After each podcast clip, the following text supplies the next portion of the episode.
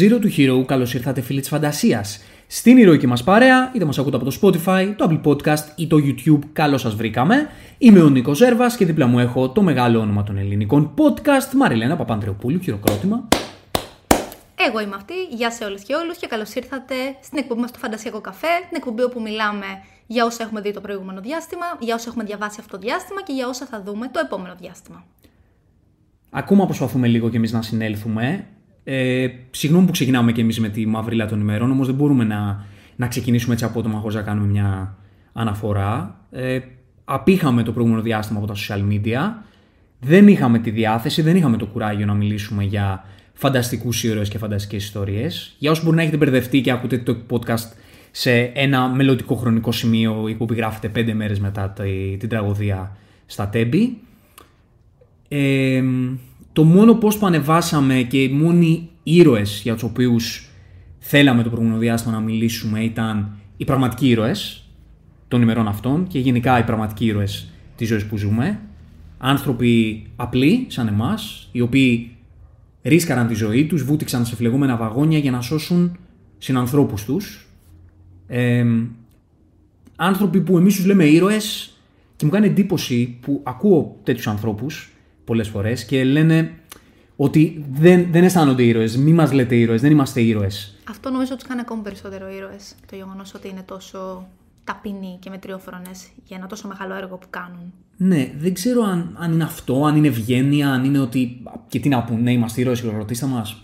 Δεν ξέρω αν είναι αυτό, αλλά αν μεταφράζοντα τη δική τους τη δική τους ιστορία, γιατί και αυτό κάνουμε και εμείς εδώ πέρα, μεταφράζουμε ιστορίες ηρώων και αν μπορούμε να πάρουμε ένα παράδειγμα και να μεταφράσουμε τη, τη δική τους ιστορία, νομίζω είναι ότι κανείς άνθρωπος δεν μπορεί να έχει την ταμπέλα ήρωας σε ολόκληρο το κομμάτι της ζωής του. Ε, είναι και το, η θεματική του The Boys. Το έχουμε συζητήσει και σε προηγούμενη εκπομπή. Ότι, που σου λέει και αυτή η σειρά, ότι δεν υπάρχουν ήρωες, υπάρχουν ηρωικές πράξεις. Οπότε δεν είναι ότι υπάρχει κάποιος εκεί έξω που αυτός είναι ήρωας από την αρχή μέχρι το τέλος της ζωής του και σε όλο το κομμάτι της προσωπικότητάς του και σε όλες τις πράξεις του, αλλά είναι ότι όταν έρχεται η ώρα, σηκώνει το αναστημά του, κάνει ένα βήμα μπροστά και κάνει μια πράξη η οποία είναι ηρωική. Και επειδή δεν ξέρω πώς. Τι, τι μέλλον μπορούμε να έχουμε, πώς μπορούμε να κάνουμε τα πράγματα διαφορετικά σε αυτόν εδώ τον τόπο, έτσι ώστε να μην χρειαζόμαστε τόσο συχνά ήρωες για να τα βγάλουμε πέρα. Τουλάχιστον αυτό το ηθικό δίδαγμα, το μόνο τουλάχιστον που μπορούμε να αλλάξουμε ο καθένας ξεχωριστά είναι ότι να είμαστε ένας πιο κοντά στον άλλον. Δηλαδή είναι το μόνο πράγμα που τουλάχιστον περνάει από το χέρι μας. Και αυτά τα παλικάρια που βρέθηκαν εκεί πέρα, ε, νομίζω δείχνουν αυτό. Ότι αφού δεν μπορούμε να έχουμε βοήθεια από κάπου αλλού, αφού μπορεί να μην έχουμε σωτηρία σαν τόπος, τουλάχιστον το λιγότερο που μπορούμε να κάνουμε είναι να είμαστε ο ένας δίπλα στον άλλον και όταν έρχεται η ώρα να κάνουμε αυτό το έξτρα βήμα και να κάνουμε την ηρωική πράξη που μας αναλογεί. Συμφωνώ απόλυτα. Και γι' αυτό λίγο θεωρώ ήταν απίστευτα συγκινητικό το γεγονός ότι τόσοι άνθρωποι έτρεξαν και βοήθησαν ακόμη και στην αιμοδοσία. Χιλιάδες άτομα. Και αυτό δείχνει το ότι, όπως είπες, ο καθένας, όσο ανθρώπινος και να είναι, ε, βάλετε από πάρα πολύ ηρωικές στιγμές όταν καλείται και θέλει να συνεισφέρει όπως μπορεί σε τέτοιες τραγικές στιγμές. Επειδή όμως, όταν επιλέγεις να κάνεις μια δουλειά σαν αυτή που κάνουμε εμείς, εντός εισαγωγικών δουλειά, έχουμε επιλέγεις να κάνεις μια αποστολή σε αυτόν τον τόπο και κάποια στιγμή θα πρέπει να συνεχίσεις και να, και να πας μπροστά και να, κάνεις, να προσπαθείς να συνεχίσεις να φέρνεις πέρα στην αποστολή σου. Πάμε εμείς στα δικά μας, πάμε ε, να ρίξουμε το intro, να πιάσουμε τη δική μας τη δουλειά και να μιλήσουμε για όλα αυτά που γουστάρουμε να παρακολουθούμε.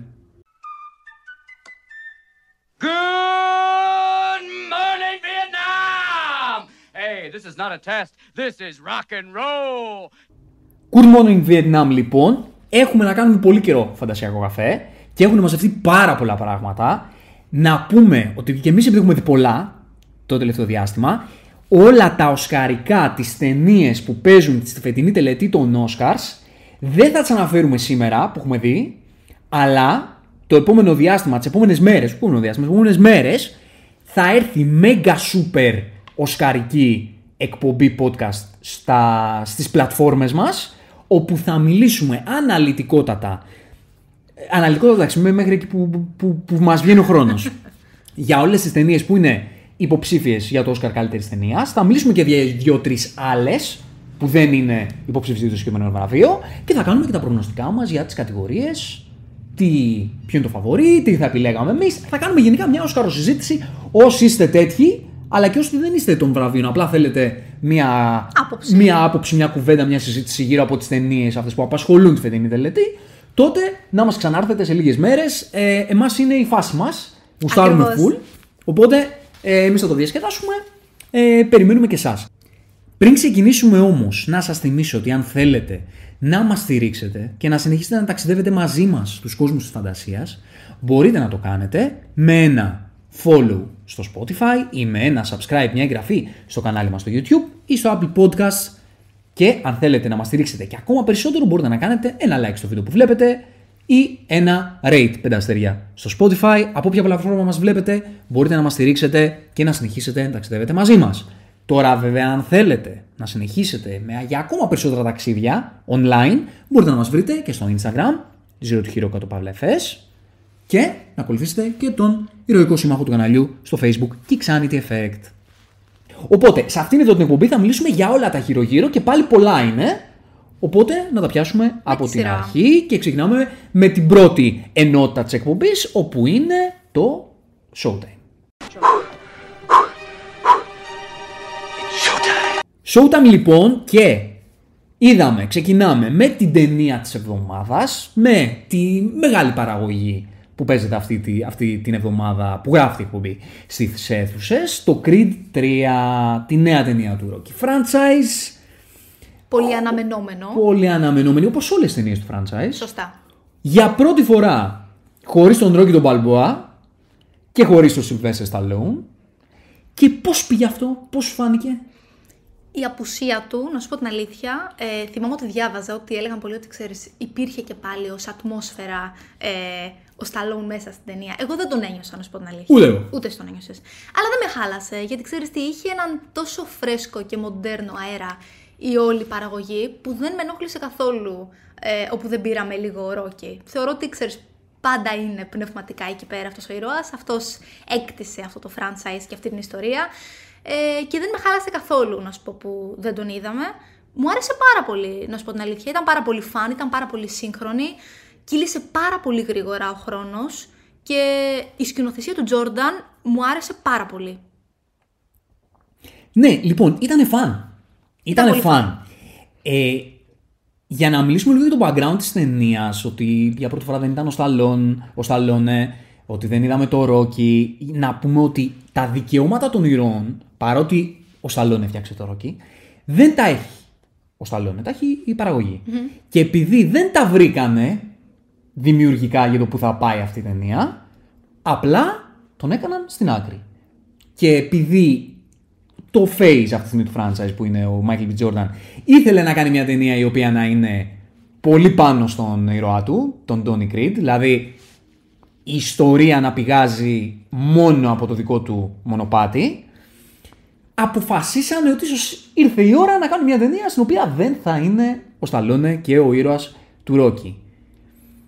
Ούτε εμένα μου χτύπησε που δεν είναι. Δεν μπορώ να πω ότι μου έλειψε. Και δεν μου έλειψε γιατί δεν ήταν μια ταινία Ρόκι. Ακριβώς. Μπορεί να ήταν να έχει λίγο το γύρω-γύρω της ταινίας Ρόκι, αλλά ήταν μια ταινία Creed, ρε φίλε. Ήταν μια ταινία που έφερε ένα νέο αέρα, όπου εγώ βέβαια διάβασα ότι ο λόγος για τον οποίο δεν συμμετείχε ο Σταλόνε και διαφώνησε ήταν ότι μπαίνει ο ήρωας σε ένα πιο dark μονοπάτι. Και ο Σταλόνε ήθελε να είναι λίγο πιο φωτεινά τα πράγματα, όντας άλλης εποχής ε, δημιουργός και ηθοποιός. Πιστεύεις ότι το πήγανε σε dark ε, μονοπάτια; Υποτίθεται.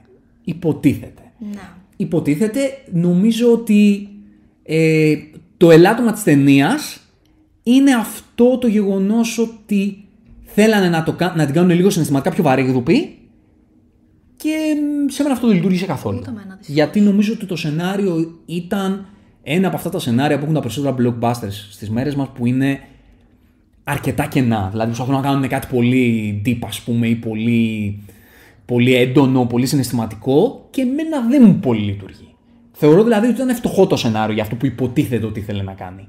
Αλλά, παρότι δεν μου λειτουργήσε συναισθηματικά, μου λειτουργήσε διασκεδαστικά. Δηλαδή, ήταν μια πλοκή που παρότι δεν με άγγιζε συναισθηματικά γιατί έβλεπα ότι υπάρχουν κενά σε όλο αυτό, δεν, δεν είχε δηλαδή καλή σεναριακή βάση, κατά τη γνώμη μου, αλλά κυλούσε όμως, δηλαδή με απασχολούσε. Δηλαδή είχε, είχε ενδιαφέρον να το παρακολουθήσεις. Είχε πολύ ροή. Δηλαδή Είχε ροή. Δεν ναι. έκανε καθόλου Είχε καλό κοιλιά. ρυθμό, είχε καλό pace. Πολύ, πολύ. Ναι. Και το δυνατότερο σημείο που συμφωνώ απόλυτα μαζί σου είναι η σκηνοθεσία του Michael B. Jordan στην πρώτη του σκηνοθετική δουλειά. Μου άρεσε και εμένα πάρα πολύ. Θεωρώ ότι ανέδειξε ό,τι είχε να δώσει αυτή, αυτό το σενάριο.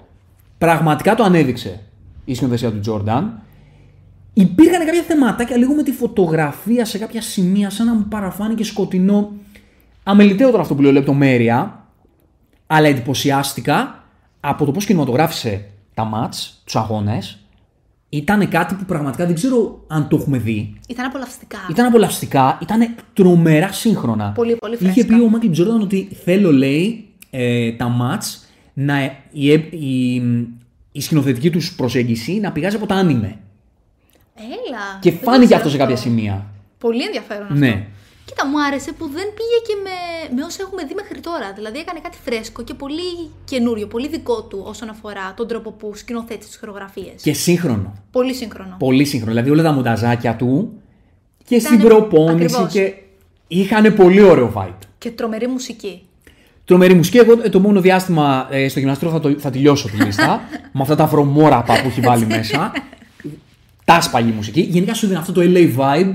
Ναι, ναι, ναι, ακριβώς. Είμαστε πλούσιοι, γυμνασμένοι, αθληταράδες και κάνουμε ζωή και είμαστε μποξέρ και όλα αυτά. Όλο αυτό το vibe το πούλησε, οπότε η ταινία πέτυχε κατά τη γνώμη μου και μόνο και Συμφωνώ. μόνο που κατάφερε να πουλήσει ε, αυτό το κομμάτι. Ξέρεις τι επίσης θεωρώ ότι πρέπει να φέρουμε, την υποκριτική.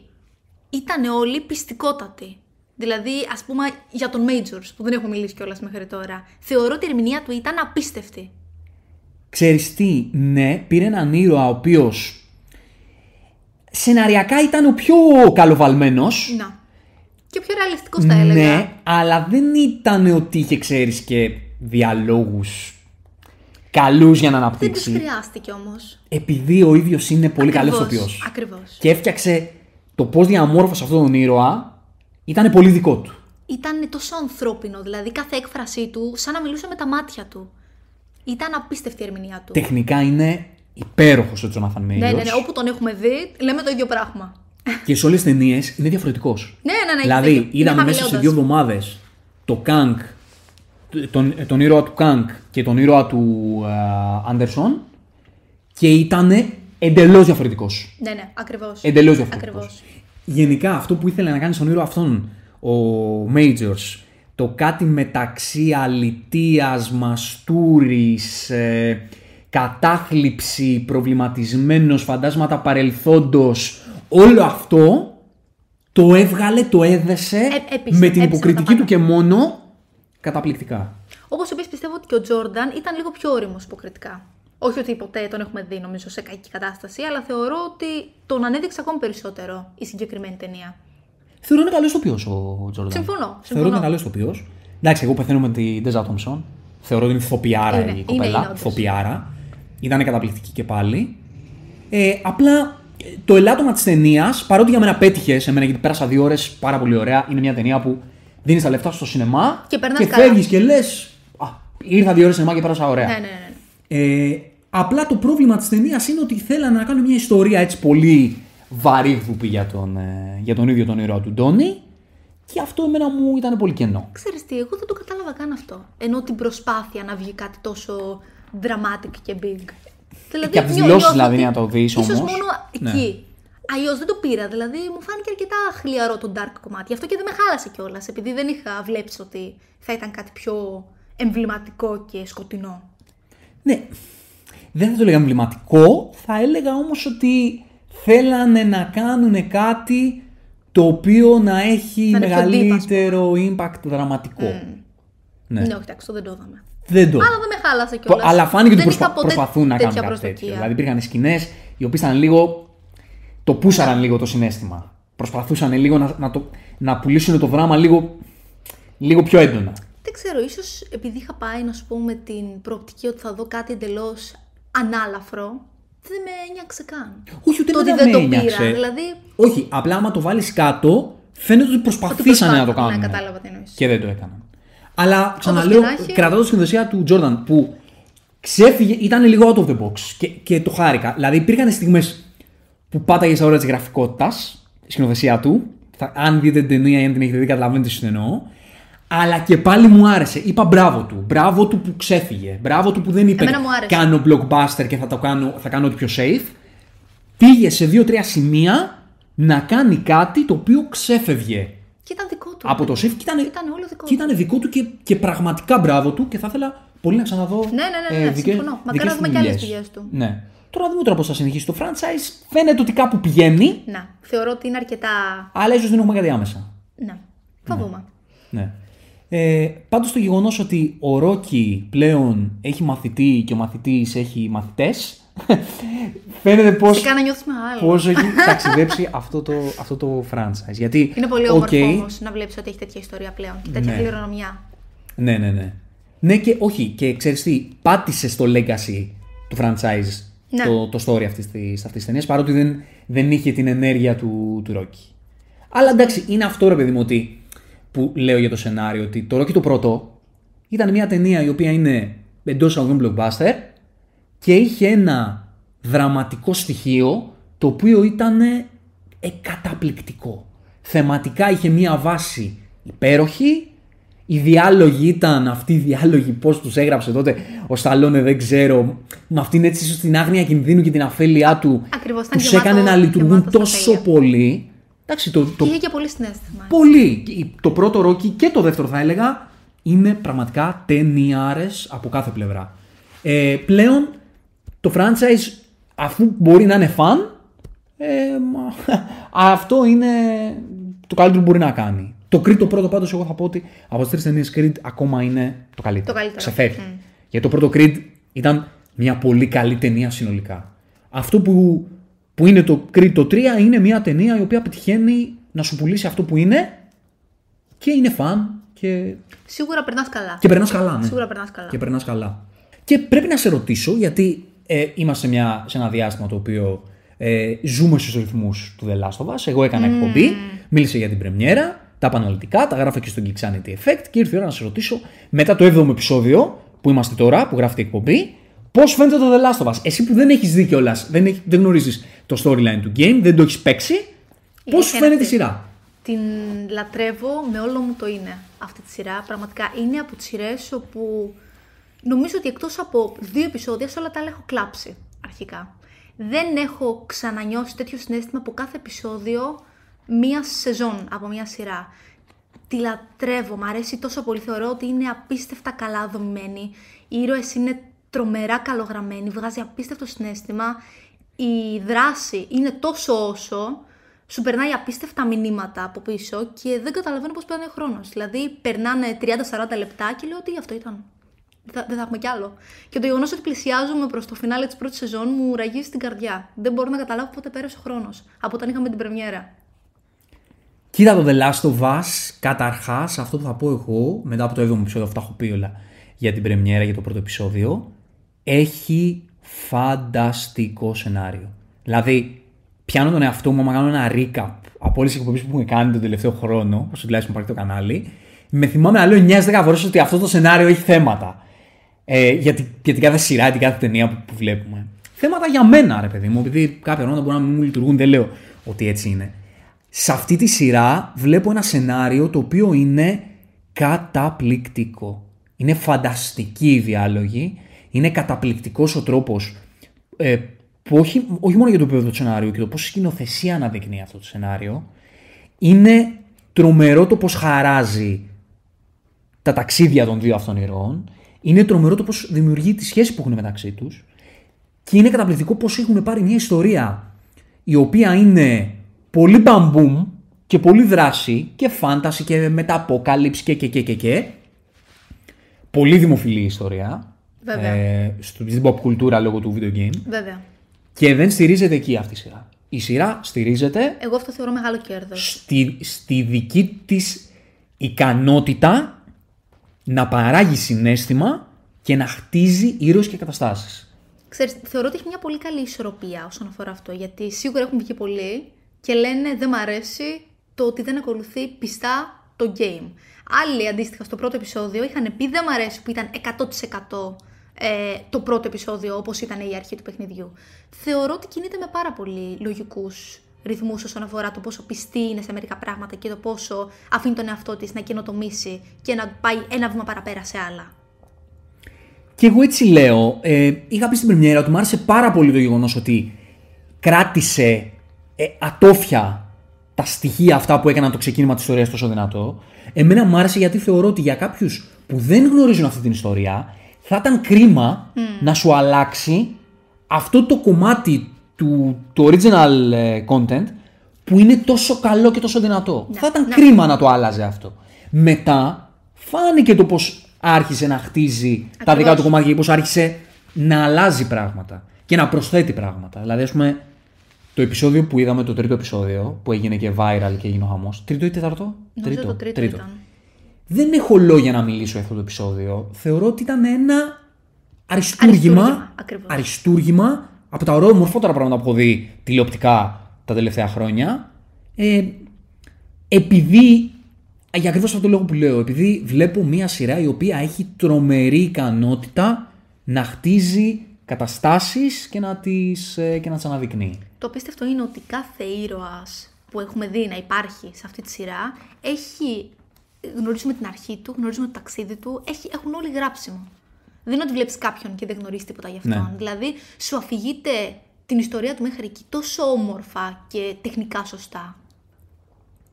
Ναι, και νομίζω ότι κερδίζουν οι ήρωες. Εντάξει, τώρα να πούμε τώρα για τον Πέδρο Πασκάλ το ότι είναι καταπληκτικός. Ε, εντάξει. Το ξέρουμε όλοι ότι είναι καταπληκτικός. Και επειδή το συζητάγαμε και μαζί τις προάλλες, επειδή πολλοί λένε Α, είναι ο Τζόελ, ξέρω εγώ. Εγώ δεν βλέπω στον ήρωα του Πέδρο Πασκάλ τον Τζόελ που έβλεπα στα video games. Βλέπω μια άλλη εκδοχή. Η οποία είναι. Αυτό θεωρώ πολύ Πέδρο όμορφο. Πασκάλ. Έτσι πρέπει. Έτσι πρέπει. Θέλω να πω, αν θες τον Τζόλι των παιχνιδιών, παίζει τα παιχνίδια. Γι' αυτό δημιουργήθηκε σειρά, όταν έχει και κάτι το οποίο βασίζεται εκεί, αλλά έχει και μερικά δικά του πράγματα. δεν γίνεται μια μεταφορά να είναι 100% πιστή. Δεν πρέπει να είναι. Είναι μια μεταφορά, είναι μια, ένα άλλο σύμπαν. Είναι μια άλλη δημιουργία. Δεν γίνεται να είναι πιστή. Αυτό που πρέπει να είναι, είναι ότι τα δυνατά στοιχεία της original ιστορίας, ε, του source material που λέμε και ξαναλέμε, να μπορεί να τα αναδεικνύει και να τα μεταφέρει σε κάποιον που δεν γνωρίζει το source material. Και αυτό η σειρά αυτή το κάνει. Το απογείωσε, δεν το κάνει Ναι, απλά. το κάνει. Θεωρώ είναι σχολείο όσον αφορά το πώς χειρίζεται την ε, original ιστορία και το πώς την μετατρέπει σε αυτό που βλέπουμε. Ναι, ναι, ναι. Ε, είναι υπέροχη σειρά και για την Μπέλα Ράμψη, ας πούμε, που πολλοί έλεγαν ότι α, δεν μοιάζει με την Έλλη και αυτό και δεν μου άρεσε. Καταρχάς, η Μπέλα Ράμψη θεωρώ ότι Είναι είναι, ακραία ηθοποιός. φανταστική ηθοποιός. Είναι απίθανη. Το κορίτσι αυτό έχει καντάρια ταλέντο. Και είναι επίσης ε, παράδειγμα όσον αφορά το ότι δεν θυμίζει την original Ellie, αλλά το έκανε δικό της και το ανέδειξε. Και έτσι πρέπει. Και έτσι με- πρέπει, και αυτό που ακριβώς. δημιούργησε, εγώ το λατρεύω. Και εγώ το ίδιο. Το λατρεύω. Γιατί είναι ιδιαίτερη φυσιογνωμία η Μπέλα Ράμσεϊ και πουλάει τον εαυτό της. Δεν πάει να υποκριθεί κάτι άλλο, δεν πάει να κάνει κάτι άλλο. Έχει την περσόνα τη δική της και αυτήν πουλάει και είναι Ακριβώς. καταπληκτική. Αλλά επειδή ζούμε σε αστερισμό, Πέτρο Πασκάλ, είμαστε σε αυτή τη φάση. Είναι η χρονιά του. Δεν μπορείς να πεις όχι. Κάθε χρονιά είναι η χρονιά. Ισχύει αυτό. Πώς λέει και ο Λέξ, κάθε χρονιά η χρονιά μας. Αυτό είναι το τραγούδι του, του Πέτρο Πασκάλ. Δεν ξέρω από πότε δεν είναι η χρονιά του δηλαδή. Κάθε χρόνο χρονιά του είναι. Ε, είχαμε πρεμιέρα Mandalorian, season 3. Ω, ναι. Και θέλω να μου πεις και για την πρεμιέρα του Mandalorian, πώς φάνηκε; Εμένα μου άρεσε. Ναι. Ξέρω ότι εσύ δεν, δεν συμφωνείς απόλυτα. Εγώ το βρήκα πάρα πολύ φαν, να σου πω την αλήθεια. Και ήταν πολύ ψυχολογικό ούτως ή άλλως. Το περιμέναμε αυτό, θεωρώ. Είχε τις ε, αξιαγάπητες σκηνές του, έτσι, με το χιουμοράκι του, με τον Γκρόγκου, με το δεσμό τους κτλ. Ε, μου άρεσε που είχε ένα-δυο ωραία easter eggs στο τέλος όσον αφορά το ότι θα δούμε σε άλλες σειρές μελλοντικά. Δεν το διευκρινίσω παραπάνω για ίσως κάποιον που δεν το έχει δει. Ε, εμένα μου άρεσε. Και να σου πω κάτι, αυτό που το ξαναείπα κιόλας, θεωρώ πραγματικά ότι φάνηκε από αυτό το επεισόδιο πόσο πολύ έχει αναβαθμιστεί η παραγωγή. Δηλαδή φαίνεται ότι το budget της παραγωγής είναι πολύ μεγαλύτερο. Ναι. Καταρχάς, εγώ δηλώνω, και να το πω αυτό, να, να, να φύγει, ότι δηλώνω πάρα πάρα πολύ κορακατηλημένος. Δηλαδή, αν μην ακούτε τη γνώμη μου, άμα δεν θέλετε, μετά από ό,τι συνέβη στο Boba, Το Boba Fett. Fett, μμ. Είμαι πάρα πολύ κορακατηλημένος. Το τελευταίο επεισόδιο της δεύτερης σεζόν του Mandalorian το θεωρώ ένα από τα καλύτερα πράγματα που έχουν υπάρξει ποτέ στο franchise του Star Wars. Ε, θεωρώ ότι ήταν ε, ένα έπος με όλη την κυριολεξία, συναισθηματικά, πλευράς δράσης, από κάθε πλευρά το θεωρώ κάτι εκπληκτικό. Μετά το τέλος της δεύτερης σεζόν του Mandalorian είχα αδιανόητο hype για το Star Wars γενικά, για ό,τι πάνε να κάνουν πλέον στο Star Wars. Θεώρησα ότι από εδώ και πέρα ρε παιδί μου ίσως φύγαμε λίγο από το Skywalker Saga και πάμε να, πάμε ένα βήμα μετά, αλλά με, χρησιμοποιώντας κάποια στοιχεία του Skywalker Saga πολύ σημαντικά, δένοντας το παρελθόν με το μέλλον, μου φάνηκε όλο αυτό υπέροχο που έχουν κάνει. Και στο Boba Fett, χωρίς να μιλήσουμε με spoilers, γιατί, δεν, γιατί στο φαντασικό καφέ δεν μιλάμε με spoilers, ε, χωρίς να μιλήσουμε με spoilers, πραγματικά μου γκρέμισε τα πάντα. Θεωρείς ότι αυτό ήταν στοχευμένο; Ενώ έτσι όπως κινήθηκαν από άψη πλοκής, θεωρείς ότι ήταν στοχευμένο; Ε, Λόγω, θεωρώ, ξέρεις, των συναισθημάτων που είχε ο κόσμος με τους ήρωες του Mandalorian. θεωρώ ότι αυτό που συνέβη ήταν ότι δεν διανοούντουσαν ε, σεζόν Mandalorian χωρίς Grogu έστω σε ένα επεισόδιο. Δημιούργησαν κάτι καταπληκτικό στο τέλος του δεύτερη σεζόν, αλλά μετά γύρισαν και είπαν, ε τι, δηλαδή δεν θα έχουμε Grogu στην τρίτη σεζόν. θα το Ρε δούμε φέρ τον μεταξύ. πίσω. Ούτε μια σκηνή χωρίς Grogu δεν θα υπάρχει. Ξέρεις τι, είναι τόσο attached, δεν λειτουργούν δυστυχώς για την ιστορία. Λειτουργούν για, με, άλλ- με άλλα πράγματα στο μυαλό τους. θα συμφωνούσα μαζί σου. Απλά ξέρεις τι, θεωρώ ότι μετά το φινάλε του επεισόδιου τώρα του πρώτου έδειξε λίγο ότι θέλει να δέσει πολύ περισσότερο το universe με τις σειρές που έρχονται. Και αυτό με έχει βάλει λίγο στη σκέψη για το αν εν τέλει ήταν όλο αυτό στοιχευμένο από την αρχή. Τι να τον φέρουμε τον Grogu γιατί έχουμε να κτίσουμε και άλλα πράγματα. Μην τον φέρεις έτσι. Όχι Εντάξει, έτσι. άλλο αυτό. Μη μου γκρεμίζεις το φινάλε της δεύτερης σεζόν. Ακόμα κλαίω. Το βλέπω και κλαίω. Ναι, αυτό ισχύει. Μη μου το γκρεμίζεις. Δηλαδή, αν κάποιος δεν είδε Αυτό το ισχύει. Boba Fett, τελειώνει η δεύτερη σεζόν Mandalorian, ξεκινάει το πρώτο επεισόδιο της τρίτης και είναι με ένα χάος αγκαλίτσα. ανάμεσά τους. ένα χάος ανάμεσά τους. Αυτό ισχύει. Αυτό ισχύει. Δυστυχώς απογοητεύτηκα πάρα πολύ. Τι να πω, γενικά το τελευταίο επεισόδιο του Boba Fett ήταν από κάθε πλευρά ένα συνοθήλευμα κατά τη γνώμη μου. Ε, εμένα δεν μ' άρεσε καθόλου. Κατά μια όλη σειρά. Από, από κάθε. Δεν Δεν, μου θα άρεσε. πω όλη η σειρά εγώ, γιατί υπήρχαν, υπήρχαν πράγματα που μου άρεσαν. Αλλά Δεν είναι ότι ρε παιδί μου δεν, δεν μου άρεσε και εμένα. Απλά απογοητεύτηκα αρκετά από αυτά τα οποία περίμενα από αυτή τη σειρά. οκ, ναι, το ακούω αυτό που λες. Εμένα το μεγάλο μου πρόβλημα ήταν το πώς ήταν το φινάλε. Ναι.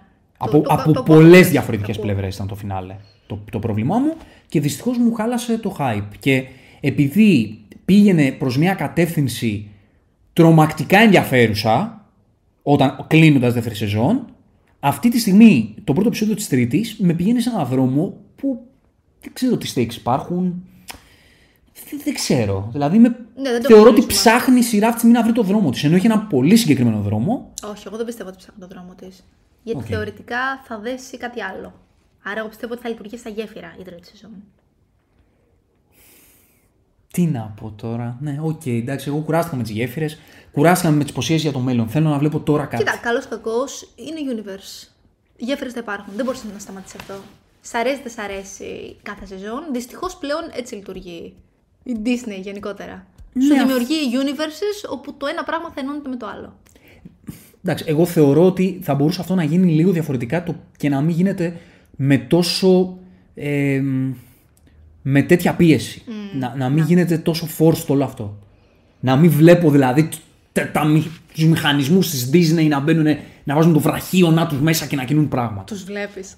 τους βλέπεις. Τους βλέπεις. Αισθάνομαι κάθε φορά που βλέπω πλέον κάτι ε, από Marvel ή από, D- από Star Wars, αισθάνομαι βλέπω ένα βραχείο να.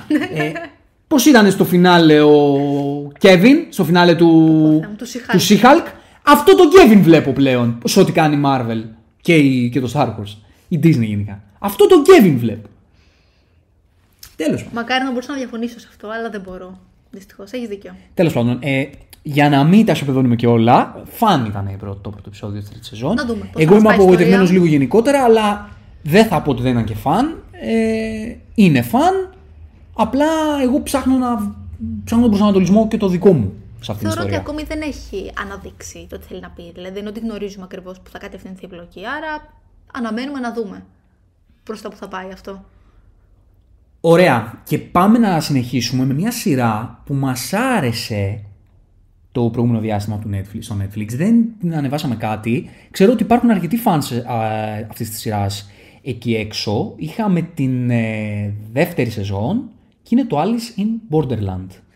Μία σειρά η οποία ε, πηγάζει από ένα μαγκά.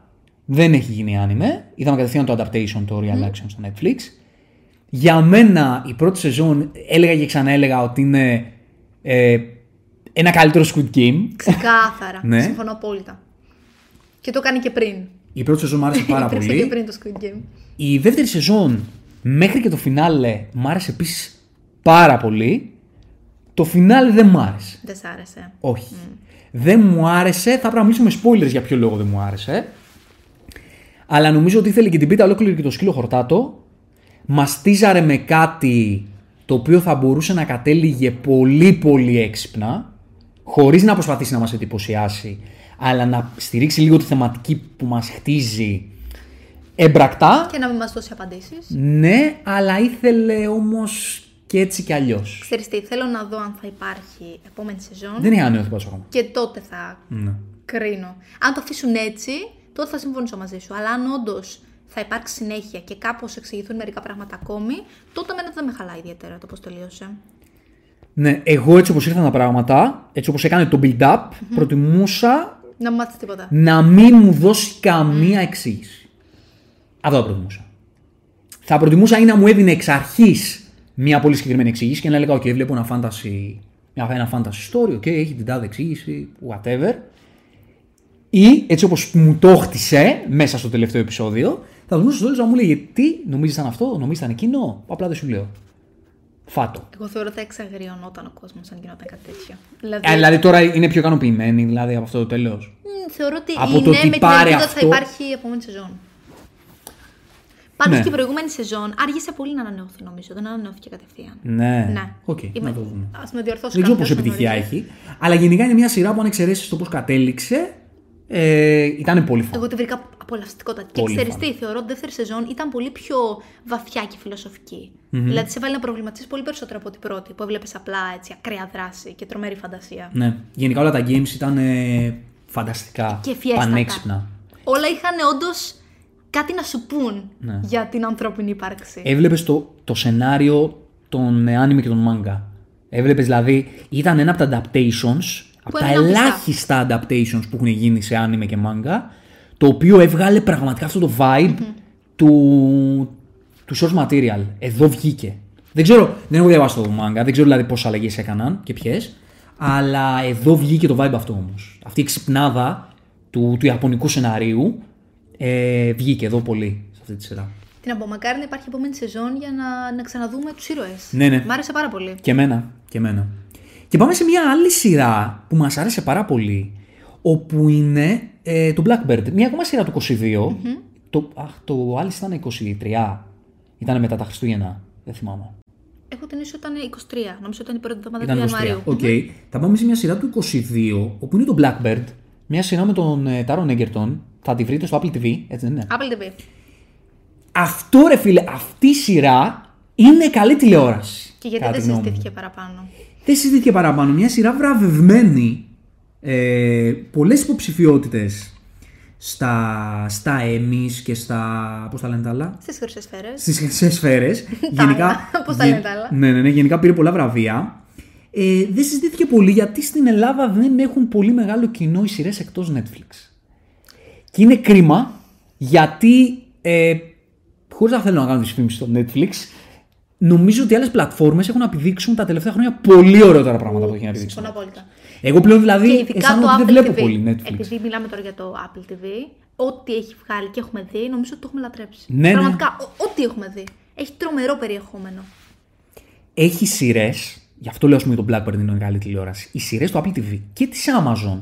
Πολλές από αυτές. Βέβαια θα βγουν τώρα κάποιοι και θα λένε για το Lord of the Rings. Πώς το, το, τη σειρά, το ε, Rings of Power. Rings of Power. Ότι ναι, και τα βάζουν με την Amazon. Είδανε ξέρω, μια σειρά, δεν τους άρεσε. Καταδικάζουμε την Amazon τώρα. Την... Σχολεία να αυτό. πάμε με τις δάδες για την Amazon. Είναι υπέροχες και οι δουλειές τη Amazon. Είναι, είναι όντως. Εγώ ό,τι έχω Είναι δει από όντως. Amazon το βάζω δύο σκάλες πάνω από ό,τι παράγει το Netflix, Netflix, ναι. ε, ως επιτοπλίστων. Το Blackbird λοιπόν είναι μία από αυτές τις σειρές που, που δεν προσπαθεί να γίνει ε, ευκολόπεπτη, παρότι είναι, δεν προσπαθεί να είναι Προβλέψιμη. φρουφρού και αρώματα και προβλέψιμη. Πατάει πάρα πολύ στο συναισθηματικό κομμάτι. Δεν είναι ευθύνης σαπουνόπερα και σου δίνει μία ιστορία πολύ ποιοτική σε πρότυπα πολύ κινηματογραφικά. Και έτσι είναι οι περισσότερες δουλειές Amazon και, και Apple TV. Ειδικά Apple TV.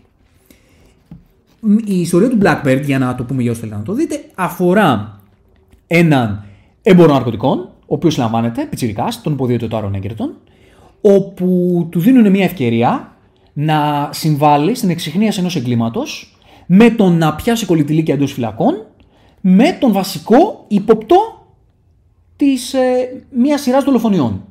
Okay. Τον ύποπτο, ε, τον υποδίωτο Paul Walter Hauser, όπου είναι το σαλάχι, γνωστό σαλάχι. από το κομπρακάι, ένας υπέροχος ηθοποιός. Βραβευμένος πλέον, να το πούμε. Για Και αυτόν του τον άξιζε ρόλο αυ- σε αυτή τη απόλυτα. σειρά πήρε το Εμί, τη χρυσή σφαίρα. Χρυσή σφαίρα. Χρυσή σφαίρα. Πήρε τη χρυσή σφαίρα πρωτού ή δεύτερου. Πολύ διαβασμένος. Supporting, νομίζω. Supporting για drama series, έτσι. Είναι υπέροχος ο τύπος και ο Έγκερτον είναι πολύ καλός ηθοποιός, κάνει πολύ ωραία δουλειά. Είναι πολύ ωραία σειρά, είναι έξι επεισοδιάκια. Ξέρεις τι, παρόλο που δεν είναι όπως είπες ευκολόπεπτη και πάλι τη βλέπεις εύκολα. Δηλαδή την Full. πιντζάρεις. Παρόλο που μπορεί να μην είναι 100% ευχάριστη, γιατί όπως και να έχει ε, αφορά μερικά πράγματα τα οποία είναι πολύ σκοτεινά, αλλά και πάλι τη βλέπεις τόσο εύκολα και γρήγορα. Έχει τρομερή ροή. Ναι, ναι, και μου αρέσει και το τέλος, μου αρέσει όλο το συνέστημα πώς χτίζει, την αγωνία, η πλοκή πολύ καλή, πολύ ωραίοι διάλογοι, ποιοτική σειρά, φίλε. Ποιοτική σειρά. Επίσης να πούμε ότι ήταν η τελευταία παραγωγή στην οποία είδαμε τον ε, Το Ray Ray Liotta. Liotta, βέβαια, από όπου ήταν τόσο καλός σε αυτή τη Ήταν σειρά. σου, σου ράγισε την καρδιά. Τόσο ωραίος, τόσο μεγάλος το οποίος ο Ray Liotta. Ναι, ήταν όντως πολύ, πολύ συγκινητικό. Και πάμε σε μια άλλη σειρά όπου αυτή είναι ε, Universal Plus. Paramount Plus. Τι Universal, τα μπέρδεψα. Paramount Plus. Και θα γυρίσουμε πίσω στον ε, Mega Sly Αγαπημένο. Και να μιλήσουμε για το Tool Sucking. Τι σειράρα είναι αυτή. Τι σειράρα είναι το Tool Sucking. Είναι, Δείτε απο- το είναι χθες. απόλαυση. Είναι απόλαυση. Είναι γαμό της σειρές του Tool Επίσης Sucking. δεν έχεις συζητηθεί πάρα πολύ. Θα έπρεπε να γίνεται παντού χαμός με αυτή τη σειρά και το πόσο ευχάριστη είναι. Είναι φανταστική σειρά. Ο Σλάι τα σπάει. Βλέπω έναν τύπο στην πρώτη του τηλεοπτική δουλειά. Στα 75 του, ο Σταλόν έκανε την πρώτη του τηλεοπτική δουλειά στο Tulsa King. Είναι μια σειρά για έναν τύπο ο οποίος ήταν πρώην γκάγκστερ. Γκάγκστερ με την έννοια μαφιόζο παράνομος. Όπου μπήκε στη φυλακή για 20 χρόνια περίπου. Ναι. Κάπου τόσο. Όπου ποτέ δεν πρόδωσε την, τη φαμίλια του. Ναι, μπήκε στη φυλακή για να καλύψει τη, τον γκάγκ του και βγήκε μετά από 20 χρόνια για να συνεχίσει από εκεί που έμεινε.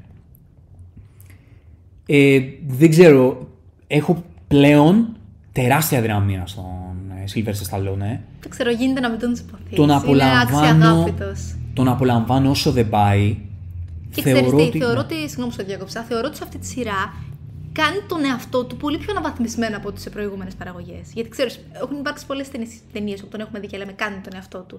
Εδώ νομίζω ότι τον κάνει λίγο πιο όρημα. Του ταιριάζει ο ρόλος. Δεν τον κάνει με τέτοια αφέλεια. Δηλαδή τον βλέπεις λίγο πιο όριμο και πιο ρεαλιστικό. Ναι, η σειρά είναι λίγο. είναι comedy drama, Να. dramedy ας πούμε. Έχει κομικά στοιχεία. Περνάει full ώρα, γελάς πολύ. Ναι, ναι, ναι. Ε, έχει τη δράση του. Είναι από αυτές τις τηλεοπτικές παραγωγές που πραγματικά τις ρουφάς με το, με το, με το, ε, με το καλαμάκι. Και τη Ιώνη. Έχει πολύ ωραία πλοκή. Έχει πολύ ωραίο συναισθηματικό point. Σε ό,τι κάνει δηλαδή ο ήρωας. Δηλαδή το πώς χτίζει τη διαδρομή του. Ακόμη και το γεγονός ότι για 20 χρόνια ήταν εκτός κοινωνίας και τώρα πρέπει να μάθει τα πάντα. Ε, τα Το- social τα media, ας social πούμε. media, ακριβώς. Την τεχνολογία γενικότερα. Το ίντερνετ, πώς Είναι πληρώνεις με απόλαυση, κάρτα, ξέρω. Ακριβώς. Είναι απόλαυση. Είναι απόλαυση. ε, Ενώ είναι ταυτόχρονα ακόμη μαφιόζος έτσι. Δηλαδή ναι. δεν είναι ο καλύτερος άνθρωπος. Αλλά και πάλι τον αγαπά. Δεν μπορείς να τον αγαπήσεις. Ναι, ναι, ναι. Είναι πολύ ωραίο το tool sucking, πραγματικά, να το δείτε. Από τις σειρές που, που πραγματικά φέτος είναι του 22 πράγμα αυτό. Το 22 είναι. Είναι του 22. Ε, από τις σειρές που και αυτή θα τα χαρακτηρίζει καλή τηλεόραση. Ναι, ναι, ναι, δεν, είναι, συμφωνώ. δεν βγάζει φτύνια. Και ήταν και κάτι διαφορετικό. Ναι. Δεν το έχουμε ξαναδεί αυτό. Ναι, γενικά ε, βλέπεις Σλάι και, και χορταίνεις. Τι να πω. σωστά. Και πραγματικά φαίνεται ότι το Σωστά. γουστάρει. Τον βλέπω να το γουστάρει. Τον βλέπω πραγματικά σε αυτή τη σειρά να, να Ναι, παίζει ναι, ναι, μπάλα έχεις ελεύθερη και να βγάζει αυτό το χαρακτηριστικό που έχει αυτός ο άνθρωπος. Ότι έχει μία εντός εισαγωγικών, όχι ο ίδιος, η, η περσόνα του, μία αφέλεια, Αφέλεια, μμ. η οποία είναι τόσο γλυκιά και έχει ένα τόσο μελαγχολικό, όμορφο background. Δηλαδή είναι σαν να βλέπω πάντα το Ρόκι. Δηλαδή Ναι, αυτό ναι, τον ναι, ναι. ήρωα, τον τόσο, τόσο γλυκό, τόσο όμορφο Σε ήρωα. συγκινεί και μόνο που τον βλέπεις. Ναι, ναι, ναι. ναι. Να τη δείτε, είναι πραγματικά Ε, απολαυστική. Και βλέποντας αυτούς τους ηθοποιούς, τώρα τη θυμάσαι ταινία και ο Σβατζενέγκερ. Αυτούς τους ανθρώπους που δημιούργησαν την pop κουλτούρα, δημιούργησαν τον pop blockbuster κινηματογράφο, αυτοί οι action stars, οι σπουδαίοι που δεν υπάρχουν πλέον στις μέρες μας. Ο Σταλόνε είναι αναντικατάστατος. Είναι ένας άνθρωπος που δεν ξέρω τι θα απογίνει ο πλανήτης χωρίς αυτόν. Ε, δε- Είναι μια μορφή που όταν θα σταματήσει να υπάρχει, δεν υπάρχει κάτι πίσω. Δεν υπάρχει. Είναι αυτός και μετά δεν υπάρχει κάτι άλλο σαν αυτόν. Χάραξε το δρόμο για Ναι. πολύ μεγάλα πράγματα στην ιστορία του κινηματογράφου. Και για να κλείσουμε τις σειρές, θα πάμε τώρα σε μια σειρά. Τι σειρά; Θα πάμε σε μια σειρά από τις πιο μοναδικές σειρές που έχουν υπάρξει ποτέ. Ξεκινάς να μιλάς για αυτή τη σειρά και δεν ξέρω με τι λόγια μπορώ να, την, ε, να σας την παρουσιάσω, να σας μιλήσω για αυτή. Είναι ένα από τα πιο ιδιοφυή πράγματα που έχω δει ποτέ στη ζωή μου. Ε, θα κάνουμε η συγκεκριμένη εκπομπή για αυτή τη σειρά. Πρέπει, Αξίζει. ναι. Είναι το The Rehearsal. Είναι μια σειρά του 22. Δεν την είδαμε το 22, την είδαμε τώρα. Είναι μια σειρά του Nathan Fielder, ενός κομικού, ο οποίος στην πρώτη του τηλεοπτική δουλειά είχε κάνει το Nathan for You, όπου είναι ένα reality, τους είναι reality, όπου αυτός, ο ίδιος ο Nathan Fielder, ως απόφυτος μιας business σχολής, όπου την ε, έβγαλε με πολύ καλούς βαθμούς, true αυτό, μια πραγματικότητα, πηγαίνει και δίνει συμβουλές σε μικρομεσαίες επιχειρήσεις για το πώς θα ανεβάσουν τα κέρδη τους. Marketing ε, συμβουλές. Consulting στην ουσία. Consulting. Απλά είναι εξοργιστικά κρέε αυτές οι συμβουλές που τους δίνει. Ναι, και μετά βλέπουμε πώς κυλούν τα πράγματα. Σε μικρομεσαίες επιχειρήσεις με πραγματικούς ανθρώπους, με πραγματικούς επιχειρηματίες, μιλάμε. Είναι Ναι, δεν reality. είναι πει. Το έργο του Nathan Fielder, για όσους μπορείτε γνωρίζετε το έργο ας πούμε, του Sasha Baron Cohen στο Borat, είναι κάτι παρόμοιο. Έχει μια περσόνα, όπου δεν είναι περσόνα όμως. Γιατί και αυτό είναι το, το τρομερό με τον Nathan Fielder, ότι η περσόνα του είναι ο εαυτός του. Δεν είναι όπως ο Sasha Baron Cohen έχει τον Borat που είναι άλλος ο Borat, άλλος ο Sasha Baron Cohen. Είναι μια, ένα δημιούργημα άλλο. Ο Nathan Fielder δεν ξέρεις πού σταματάει ο εαυτός του και πού ξεκινάει η περσόνα του, είναι αυτός. Και αυτό είναι που σε εντριγκάρει όσο δεν πάει για ένας άνθρωπος που δεν δίνει και πολλές συνεντεύξεις, δεν εξηγεί και πολύ αυτό που κάνει. Ε, οπότε αυτό έκανε στο Nathan for You. Και στη δεύτερη σειρά του έρχεται τώρα στο rehearsal να, να κάνει ένα νέο reality το οποίο έχει να κάνει με το πώς ε, έρχονται κάποιοι άνθρωποι σε αυτόν, οι οποίοι έχουν να πάρουν μια σημαντική απόφαση για τη ζωή τους και στην ουσία κάνει rehearsals, κάνει πρόβες αυτό το πράγμα που σκοπεύουν να κάνουν για να δουν όλα τα ενδεχόμενα, τα διαφορετικά του πώς μπορεί να πάει αυτό και να είναι προετοιμασμένοι έτσι ώστε όταν έρθει η στιγμή να μπορούν να το αντιμετωπίσουν. Αλλά όταν μιλάμε για rehearsals, μιλάμε για απολύτως ρεαλιστικές και ολόιδιες καταστάσεις με αυτές τις οποίες θα γίνουν. Ναι. Απόψε σκηνικών, απόψε το- τα πάντα. Νομίζω για να αισθάνεσαι αυτή τη σειρά θα πρέπει να, να μην σου πει κανείς τίποτα. Να μπεις με κενό μυαλό, να μην ξέρεις τι θα αντιμετωπίσεις, τι θα δεις. Να έχεις μόνο το feedback ότι αυτό που θα δεις είναι reality, γιατί αυτό είναι. Αυτό είναι. Και να μην μείνεις στο πρώτο επεισόδιο. Ναι. Είναι Ναι. πολύ σημαντικό. αυτό. Να, να το τελειώσεις. Να το τελειώσεις, αρέσει, δεν σ' αρέσει, να το τελειώσεις. Για να δεις που καταλήγει. Ναι. Ε, είναι ένα από τα πιο μοναδικά πράγματα που έχουν γίνει ποτέ, ever, οπουδήποτε. Ε, το πώς μπλέκεται η πραγματικότητα με το reality, τη φαντασία, τη μυθοπλασία, το ρεαλισμό Και την ηθική. και την ηθική. Ε, το προσωπικό ταξίδι ενός ανθρώπου να βρει τον εαυτό του ή να ανακαλύψει το ποιος είναι. Ε, δεν ξέ, αυτή τη σειρά δεν μπορείς να τη χαρακτηρίσεις κομική, δράμα ή... Δεν, δεν έχει, δεν ορίζεται κάπως.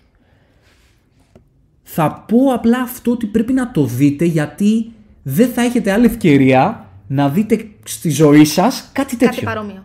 Είναι κάτι τόσο μοναδικό όπου θα πρέπει κάποιος να το ανακαλύψει. Και επίσης είναι κάτι που σε βάζει σε τρομακτικά ε, βαθιές σκέψεις και προβληματισμούς και φιλοσοφικές συζητήσεις με τον εαυτό σου. Και το εξωφρενικό είναι αυτό ότι δεν μπορείς να διανοηθείς ότι αυτή η σειρά με αυτόν τον τύπο, με αυτά που κάνει, θα σε οδηγήσει στο να μπει σε τέτοιου είδους σκέψεις. Αυτό είναι που σε σοκάρει και για τον ίδιο στον εαυτό. Ότι θα δω κάτι τέτοιο και θα μπω ο ίδιος σε ένα μονοπάτι τέτοιο. Δεν, δεν, εκπλήσεσαι με τον εαυτό σου. Και με αυτά που νιώθεις όταν Ναι. το βλέπεις. The Rehearsal ε, του Nathan Fielder, κρατήστε το. Να πω ότι, γιατί ε, σημα- ωραίο, σημαντικό να δίνουμε τα εύσημα. Ε, ε, πήρα και εγώ δεν ήξερα για τη σειρά. Είδα το recap του τη λίστα με τις καλύτερες σειρές από το Nerdcult και είναι, χαίρομαι πάρα πολύ όταν μία σελίδα, μία, ένα κανάλι, οτιδήποτε με μαθαίνει πράγματα να δω που δεν γνωρίζω. Θεωρώ ότι δεν υπάρχει, δηλαδή στο αυτό το πράγμα που κάνουμε εμείς εδώ, που, έχουμε- που επιλέγουμε να κάνουμε, ε, δεν, δεν υπάρχει μεγαλύτερο προνόμιο να μπορείς να δώσεις την ευκαιρία σε κάποιον να αποκτήσει μια εμπειρία. Οπότε χαίρομαι και αυτό να αναφέρω γιατί χαίρομαι πάρα πολύ που όταν κάποιες άλλες σελίδες και, σειρ- και κανάλια με βοηθάνε να γνωρίσω τέτοια πράγματα. Οπότε, Πόσο μάλλον όταν ακριβώς δεν είναι τόσο προσβάσιμα. Δεν Ναι. είναι δηλαδή αυτά που κυριαρχούν στην pop κουλτούρα. Ναι, και πάλι θα το πω στις πλατφόρμες τώρα. Δεν θέλω, άμα με ακούει κανείς από το Netflix, συγγνώμη, αλλά πρέπει να πω και τη γνώμη μου δηλαδή. Δεν μπορώ να μην την πω. Είναι στεναχωριέμαι που βλέπω τον περίγυρό μου ανθρώπους που βλέπουν ό,τι έχει το Netflix. Μόνο. Ναι, είναι ναι, ναι. κρίμα. Είναι κρίμα. Γιατί πραγματικά από όσε πλατφόρμες υπάρχουν εκεί έξω, έχει, έχει και το Netflix πολύ ωραία πράγματα. Αλλή μόνο, δεν λέω αυτό. Αλλά τα πραγματικά υπέροχα πράγματα που υπάρχουν εκεί έξω δεν είναι στο Είναι, Netflix. είναι έξω από το Netflix. Έχεις δίκιο.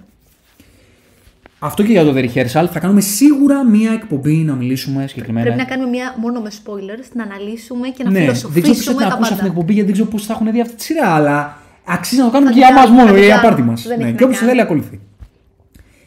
Και για να κλείσουμε, τι άλλο είδαμε, να αναφέρουμε και δύο ταινιούλες που δεν θα μιλήσουμε στο Oscar Review γιατί δεν έχουν υποψηφιότητες πολλές, αλλά να τις πούμε έτσι λίγο τώρα στα γρήγορα, που είδαμε τελευταία και μας άρεσαν. Το ένα είναι το The Menu, Εγώ το απόλαυσα πάρα πολύ. να Πάρα πω την πολύ. αλήθεια. Και είχε και μερικές κακές κριτικές και δεν κατάλαβα γιατί υπήρχαν. Ναι, βλέπεις. Να.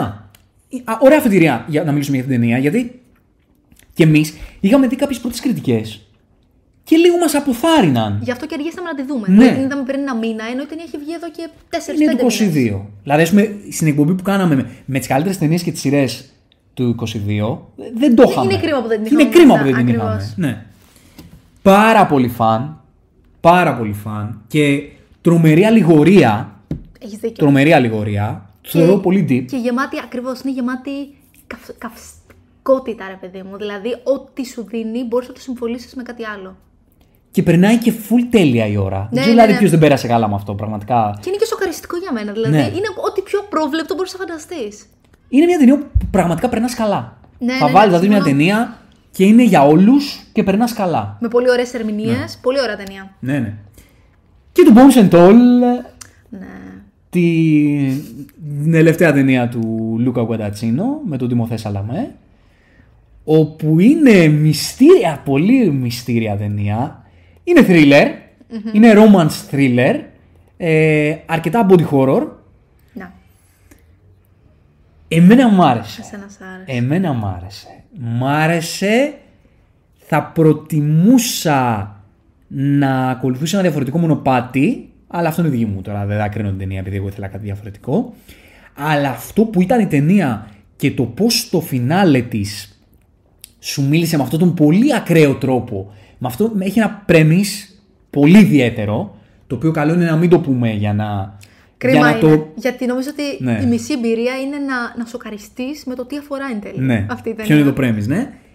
Αλλά είναι πολύ ενδιαφέρον. Δηλαδή, από τη στιγμή που το βλέπεις, λες, ρε φίλε, τι θα γίνει. Να, αυτό ισχύει. Ε, δεν πρέπει να τη φιλτράρεις με τη λογική του φάνταση. Γιατί επειδή έχει ένα κομμάτι τέτοιο, όχι, όχι. δεν πρέπει να το πας εκεί γιατί δεν θα σε ικανοποιήσει από αυτή Νομίζω την πλευρά. ότι δεν το μεταφράζει και η ίδια η παραγωγή. Καθόλου. έτσι. Δηλαδή λέει Ναι. είναι όλα 100% ρεαλιστικά, είναι όλα στην πραγματική ζωή. Ναι, αλλά επειδή έχει ένα, Ναι, εντάξει. ένα πέπλο φαντασίας ε, και περιμένεις να μάθεις πολλά πράγματα για, για το background αυτής της κατάστασης, δεν θα μάθεις. Οπότε μην το περιμένεις. Δηλαδή δεν, δεν μπορείτε να δεις universe building. Ακριβώς. Όχι. Το αποδέχεσαι στο ότι αυτό υπάρχει. Ναι, και προσπαθείς λίγο να το δέσεις λι- ε, αλληγορικά. Να. Είναι μια πολύ ενδιαφέρουσα αλληγορία για τον έρωτα. Αλλά για μένα είναι πάρα πολύ εύστοχη αυτή η αλληγορία. Είναι, Μ' άρεσε θα- θα- πάρα θα πολύ. συμφωνήσω σε αυτό. Πάρα πολύ το πώς ήθελε να παρομοιάσει τον έρωτα και τις σχέσεις των ανθρώπων με αυτόν τον τρόπο για να καταλήξει στο τέλο εκεί που κατέληξε. Θα πρέπει να μιλήσουμε με spoilers. Καλό κακός για να πούμε περισσότερες λεπτομέρειες, αλλά καταλαβαίνετε δεν εννοώ. μπορούμε Αν σας αρέσει το thriller, Θα σας αρέσει αυτή, αυτή η θεωρώ ταινία, θα σας σίγουρα. αρέσει. Μπορεί να σου κουράσει λίγο, αλλά θα σας αρέσει. Αυτά. Θεωρώ Αυτά. τελειώσαμε με όσα είδαμε το τελευταίο Τελειώσαμε όσα διάστημα είδαμε. και Ήταν μας πολύ άρεσαν. περισσότερα, αλλά δεν, ε, δεν μπορέσουμε να πούμε και πολύ περισσότερα. Να πούμε, ξαναλέω ότι σε επόμενες μέρες θα έρθει η Mega Oscar εκπομπή. Οπότε κάτι για Banshees of Inisherin, κάτι για Tar, για Babylon, για Aftersun που το λατρέψαμε. Για όλες αυτές τις ταινίες θα μιλήσουμε σε εκείνη την εκπομπή. To be continued. Οπότε να μας ξανάρθετε τότε. Και πάμε λοιπόν στη δεύτερη ενότητα της εκπομπής που είναι όλα τα νέα τα οποία διαβάσαμε το τελευταίο διάστημα. Cannonball. Ladies and gentlemen, can I please have your attention? I've just been handed an urgent and horrifying news story. And I need all of you to stop what you're doing and listen. Cannonball!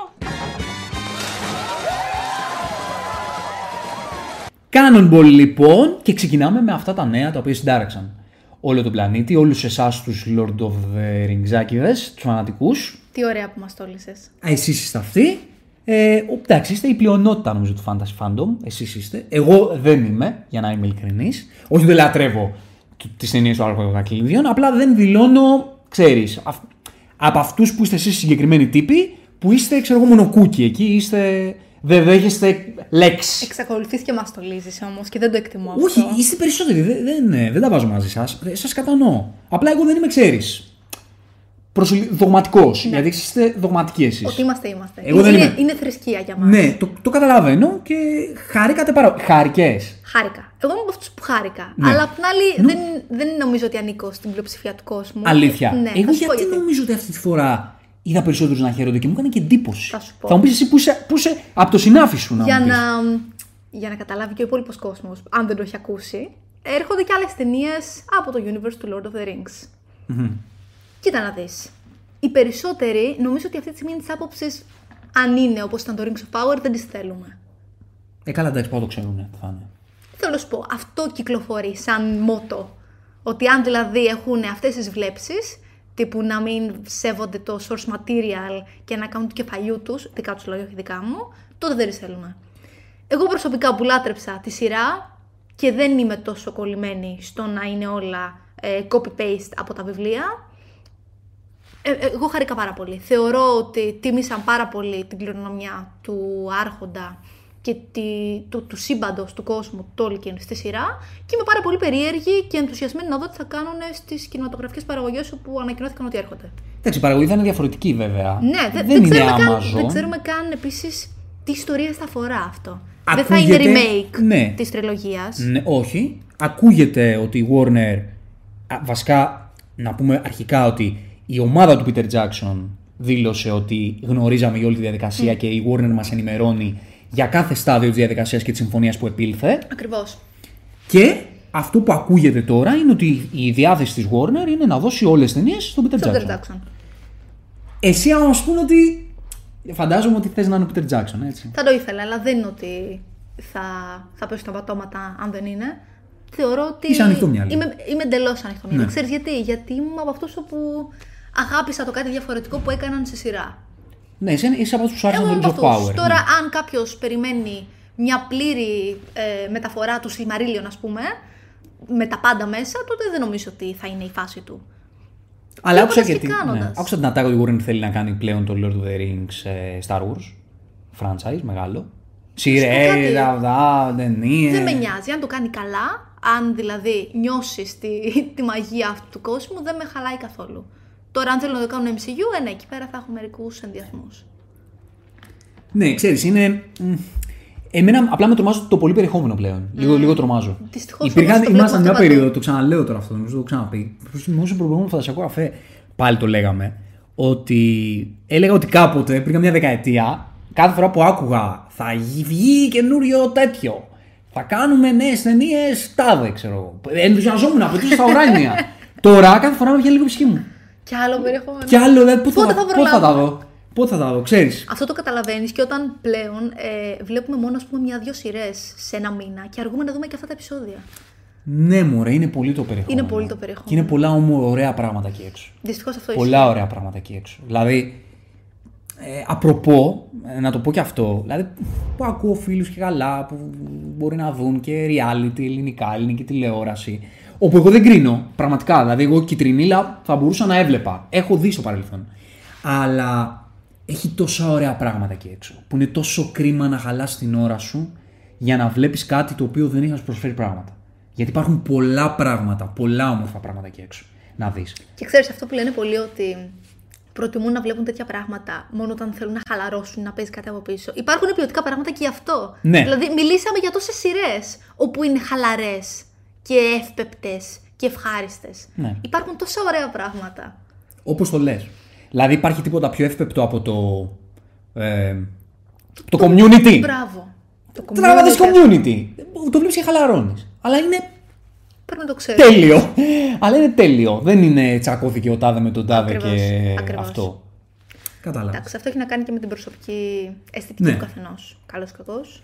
Ναι, μωρέ, δεν το λέω, δεν κρίνω. Σου λέω. Ε, Το αισθάνομαι ξέρω, το απλά ότι είναι κρίμα για έναν άνθρωπο να ξοδεύει το χρόνο του, σ- να ξοδεύει πολύ από το χρόνο του μάλλον. Γιατί το να δεις και μια φορά μια χαζομάρα, εντάξει, οκ, ρε παιδί μου. Αλλά το να ξοδεύεις τον περισσότερο ελεύθερο χρόνο σου σε πράγματα τα οποία είναι τόσο κενά, είναι κρίμα, όχι για κανέναν άλλο λόγο, γιατί υπάρχουν πάρα πολύ ωραία πράγματα εκεί έξω και είναι και πλέον προσβάσιμα. Δεν Αλλά είμαστε στη είναι δεκαετία του 90 που είναι δύσκολο, πρέπει να νοικιάσουμε κασέτα από το βίντεο κλαμπ, έπρεπε και αναγκαστικά να δούμε ότι έχει τηλεόραση. Πλέον έχεις την επιλογή να μην δεις ό,τι σαβούρα έχει τηλεόραση. Αυτό ήταν το κοινωνικό μήνυμα της σημερινής εκπομπής. Και πάμε να πούμε για το Avatar που νομίζω, δεν ξέρω, είπαμε για τον cross του Avatar στην- στο προηγούμενο φαντασιακό καφέ. Θεωρώ πως όχι. Το Avatar The Way of Water είναι πλέον η τρίτη ταινία σε gross Ω, ναι. στο box office στην ιστορία του κινηματογράφου. Τα κατάφερε. Πηγαίνοντας στο 2, στα 2 δισεκατομμύρια 269 εκατομμύρια τρίτη θέση, έχοντας από πάνω του στην πρώτη θέση το Original Avatar με 2.923, σχεδόν άγγιξε τα, τα 3 billions. Πω, πω, Το είναι πρώτο ακραίο Avatar. Τι ιστορία έγραψε. Άγγιξε τα 3. Απίστευτο. Πρώτο Avatar. Στη δεύτερη θέση παραμένει το Endgame με 2.799. Στην τρίτη θέση είπαμε το The Way of Water 2.269. Και μετά τανικό. Μετά Τιτανικός 2.254, δηλαδή στις τέσσερις πρώτες θέσεις του box office όλων των εποχών, οι τρεις ταινίες είναι του Κάμερον. Είναι ακραίο έτσι. Είναι ακραίο ρε. Είναι εσύ. απίστευτο. Τι άγγιγμα του μίδα έχει αυτός ο τύπος. Και γενικά έχω την αίσθηση ότι το Avatar είναι λίγο το franchise των ανθρώπων που δεν παρακολουθούν franchises. Δηλαδή, τι να σου πω τώρα, εμένα η μάνα μου Μπράβο, και έχει εγώ- δει και τα εγώ αυτό δύο. θα- Θα σου λέγα τώρα. Ναι, έχει δει και τα δύο ε, Avatar και περιμένει που θα βγει το τρίτο και το Ξέρεις τι, τέταρτο. είναι, είναι για τους ανθρώπους επίσης που γενικά δεν πάνε σινεμά. Που θα πάνε μια φορά το χρόνο, αλλά Avatar θα πάνε να δουν σινεμά. Αυτό ακριβώς. Είδες που το δυνητικό, ο δυνη- οι δυνητικοί πελάτες του κινηματογράφου δεν είναι οι franchise-άκιδες. Έχεις δίκιο. Ούτε οι fantasy. Ε, Εγώ οι αυτό fans, βλέπω. Ούτε οι καν, οι- geeks. ούτε καν οι fantasy fans. Ακριβώς. Γιατί όταν βλέπεις τώρα το Fast and Furious να κάνει κάθε φορά billions, Fast and Furious δεν βλέπεις ω επιτοπλίστων ε, οι τύποι που βλέπουν Marvel και DC και ξέρω εγώ Σωστά. Star Wars. Βλέπουν οι αμαξοκαύλοι και οι, οι κάμπουρε. Σωστά. Ω επιτοπλίστων. Βλέπουν οι άνθρωποι που δεν πηγαίνουν συχνά σινεμά. Αλλά έχει το ρέτο και θα πάμε να δούμε το ρέτο. Αυτοί είναι οι περισσότεροι. Δεν το λέω για να τους υποβαθμίσω. Λέω ότι είναι, απλά δεν είναι μέσα στο fandom το κινηματογραφικό. Όχι, όχι, έχεις δίκιο. Όπως Έχεις και η μάνα μου πάει και βλέπει Avatar, ας πούμε, κατάλαβες. Στη δεύτερη θέση είπαμε ότι είναι ο Ιδανικός και στην πέμπτη θέση είναι το Force Awakens με 2 billions. Και τη λίστα των ταινιών που έχουν σπάσει τα 2 billions, στην έκτη θέση είναι το Infinity War με 2,52. Αυτά για το Avatar που θα έχουμε και τρίτο και τέταρτο και πέμπτο και, και πολύ ακόμα θεωρώ. Universe building Μέχρι δεν να είπες δεις. πριν. Α, το Και ίδιο ο το Κάμερον το έχουμε. είπε. Ο ίδιος ο Κάμερον το είπε. Ακριβώς. Εντάξει, λέει έφτασα στα 2 billion, οκ, θα κάνω ταινίες μέχρι να πεθάνω Avatar. Οκ. Εντάξει. Εγώ θα ήθελα ο Κάμερον να κάνει κάτι άλλο. γιατί δεν είμαι φαν του Avatar. Και ο, ο Κάμερον είναι ένας άνθρωπος ο οποίος είναι genius σε αυτό που κάνει και θα ήθελα πάρα πολύ να τον δω να κάνει κάτι φρέσκο. Αλλά αφού έτσι τη βρίσκει, εντάξει, ο κάθε δημιουργός καλό είναι να κάνει αυτό με το οποίο τη βρίσκει. Αυτό εννοείται. Και πάμε λίγο στα δικά μας. Πάμε λίγο στα Το λες έτσι υπερηρωικά. με ένα ωραίο βαρύ ύφος. Ναι, γιατί είναι μαύρα και Με άραχνα. ένα σοβαρό βλέμμα. Είναι μαύρα και άραχνα. Θα τα βάψεις μαύρα έτσι. νομίζω ότι το τελευταίο διάστημα όλα τα νέα γύρω από Marvel και DC είναι λίγο να σπιάνει η καρδιά σου. Αν εξαιρέσει. Τι ηρωνικό να το λέμε Ναι, αυτό ναι, σε μια τέτοια εκπομπή; Ναι. Τι θλιβερό. Ναι. Ε, μ, να το πιάσουμε από την DC πρώτα. Να πούμε, Όπου και να το πιάσει. να το πιάσουμε από την DC πρώτα. Να πούμε τη δήλωση που έκανε ο Σάφραν, ο ε, συμπρόεδρος της, ε, της DC, μαζί με τον Γκάν, όπου είπε, γιατί είχαμε ωραίες δηλώσεις και από Σάφραν και από Γκάν. Ξεκινάμε πρώτα με Σάφραν. Όπου είπε ότι παιδιά για τον Bad Girl, που ήταν όλη η ιστορία που το πέταξαν στα σκουπιδιά, ότι ναι, υπήρχαν μερικά ωραία πράγματα σε αυτήν την ταινία και το πάλεψαν πολλοί δημιουργοί και ηθοποιοί. Και, και reshootings, και άπειρα. ναι, αλλά δυστυχώς η ταινία ήταν unreleasable. Unreleasable. Θεωρώ ότι Ήτανε- όσα κομπλιμέντα και να τη Τι μου λέει ο Αυτή άνθρωπο. η ότι... λέξη Ναι. σας δεν τη βλέπει άνθρωπος. Ναι, θα, δηλαδή- θα τυφλωθείτε αν τη δείτε. ναι, ναι, θα, θα σκοτώσουμε άνθρωπου. Ναι. Και ξέρεις τι, γιατί βγαίνουν πολλοί και λένε. Είχα δηλαδή στο Kixanti Effect, τη σελίδα στο Facebook, που γράφω, για όσους ακούτε την εκπομπή και δεν γνωρίζετε, ε, ότι έλα μωρέ, έλεγαν πολλοί, αυτά είναι ψέματα της ε, της νέας διοίκησης γιατί θέλουν να κάψουν την ταινία και μάμους του. Λίγο. Τι συνωμοσιακή Ναι, άποψη. εντάξει, τώρα, δεν, η αλήθεια δεν μπορούμε να ξέρουμε. Εγώ, Δεν αυτό, μπορούμε εγώ να αυτό που γνωρίζουμε. απαντάω Δεν σε αυτές τις μπορούμε να περιπτώσεις είναι ότι δεν μπορούμε να ξέρουμε. Δε- εγώ δεν μπορώ να το να σας πω ότι όχι, κάνετε λάθος. Γιατί πο- δεν, πού να ξέρω. Δεν, δεν γίνεται να γνωρίζουμε. Αλλά άμα βάλω. Ε, βάλω τα δύο ενδεχόμενα. Το ένα είναι ότι είναι μια θεωρία συνωμοσίας και ότι η νέα διοίκηση της της DC προσπαθεί λίγο να σπηλώσει ό,τι έγινε πριν για να κάνει τα δικά της. Έχω αυτό το ενδεχόμενο. Που εντάξει δεν είναι και το πιο παράλογο που έχω ακούσει στη ζωή μου, αλλά είναι λίγο τραβηγμένο. Να πετάξει μια ταινία σκουπίδια απλά για να σπηλώσει τη δουλειά του προηγούμενου για να κάνεις εσύ το καινούριο, λες και οι δουλειές του των προηγούμενων δεν ήταν τώρα και το Flash και το Aquaman το 2 που. α, Να μην μιλήσεις γι' αυτό. αυτό δεν μιλάω καθόλου γι' αυτό. Ε, Δουλειές του προηγούμενου δεν ήταν. Ε, για ποιο λόγο, ας πούμε, βγήκε τόσο σαν βγαίνει αυτό το μήνα και αυτό θα βγει; Η- Το ένα ενδεχόμενο είναι αυτό και το άλλο ενδεχόμενο ήταν ότι η ταινία είναι όντως τόσο κακή. Και αν δ- δω τις υπερηρωικέ ταινίες των τελευταίων χρόνων, ε, πιστεύω Το πολύ, πιστεύεις. πολύ πιο εύκολα πιστεύω ότι η ταινία ήταν τόσο χάλια. Το πιστεύω. Άμα, άμα δηλαδή βάλω στο μυαλό μου τι έχουμε δει τα τελευταία χρόνια. Οπότε, εγώ τον πιστεύω το Σάφραν, να σου πω την αλήθεια. Δεν θα σα πω ότι να πιστέψετε. Όλα ανοιχτά, όλα πλανά είναι σε αυτή τη ζωή. Εγώ πιστεύω το Σάφραν. Ότι αυτή η ταινία δεν βλεπόταν. Πω, πω. Ναι. Α, Είναι και πάλι ρε παιδί μου άσχημο. Κρίμα για το Fraser. Κρίμα για το Fraser. Που ήταν ο βιλάν της ταινίας. Πολύ κρίμα. για τη Leslie Jones. Ή τη λέω λάθος. Leslie. Αχ, δεν Αχ, ξέρω. δεν θυμάμαι το εγώ δυστυχώς το Ψη- όνομα της Δυστυχώς. κοπέλας. Την κοπέλα, την οποία βέβαια είπε ο Σάφραν ότι θα τη χρησιμοποιήσουμε Ναι, στο ναι, ναι, ναι. μέλλον, γιατί ήταν πάρα πολύ καλή. Και μακάρι. Ε, θα τη χρησιμοποιήσει ο Γκάν ίσως. Ο Γκάν. Ε, ε, στο νέο storyline της DC. Αυτά είπε ο Σάφραν. Και τώρα τι είπε ο Γκάν. Και έγινε χαμός. Όπου ο Γκάν. Βρε, Τζέιμς, σε λατρεύω, σε αγαπάω, σε εκτιμάω. Εντάξει, μην είναι και λίγο μακριά από το Twitter, ρε, ρε bro. Δηλαδή, μην, μην γράφεις και όλη Όχι, την όχι, ώρα. τον- τον- τον καίει. Ναι, είναι λίγο Elon Musk σε αυτό Τον το πράγμα. τρώει εκεί. Λίγο, ρε, μην μιλάς και τόσο. Κάτσε, ηρέμησε λίγο. Δηλαδή, βλέπεις έχει γίνει λίγο χαμός. Να κοπάσει τουλάχιστον, ξέρεις. Η... Ναι. Ο ντόρος που έχει δημιουργήσει ο ίδιος. Ναι, κάτσε λίγο στα αυγά σου, μην μιλάς τόσο πολύ.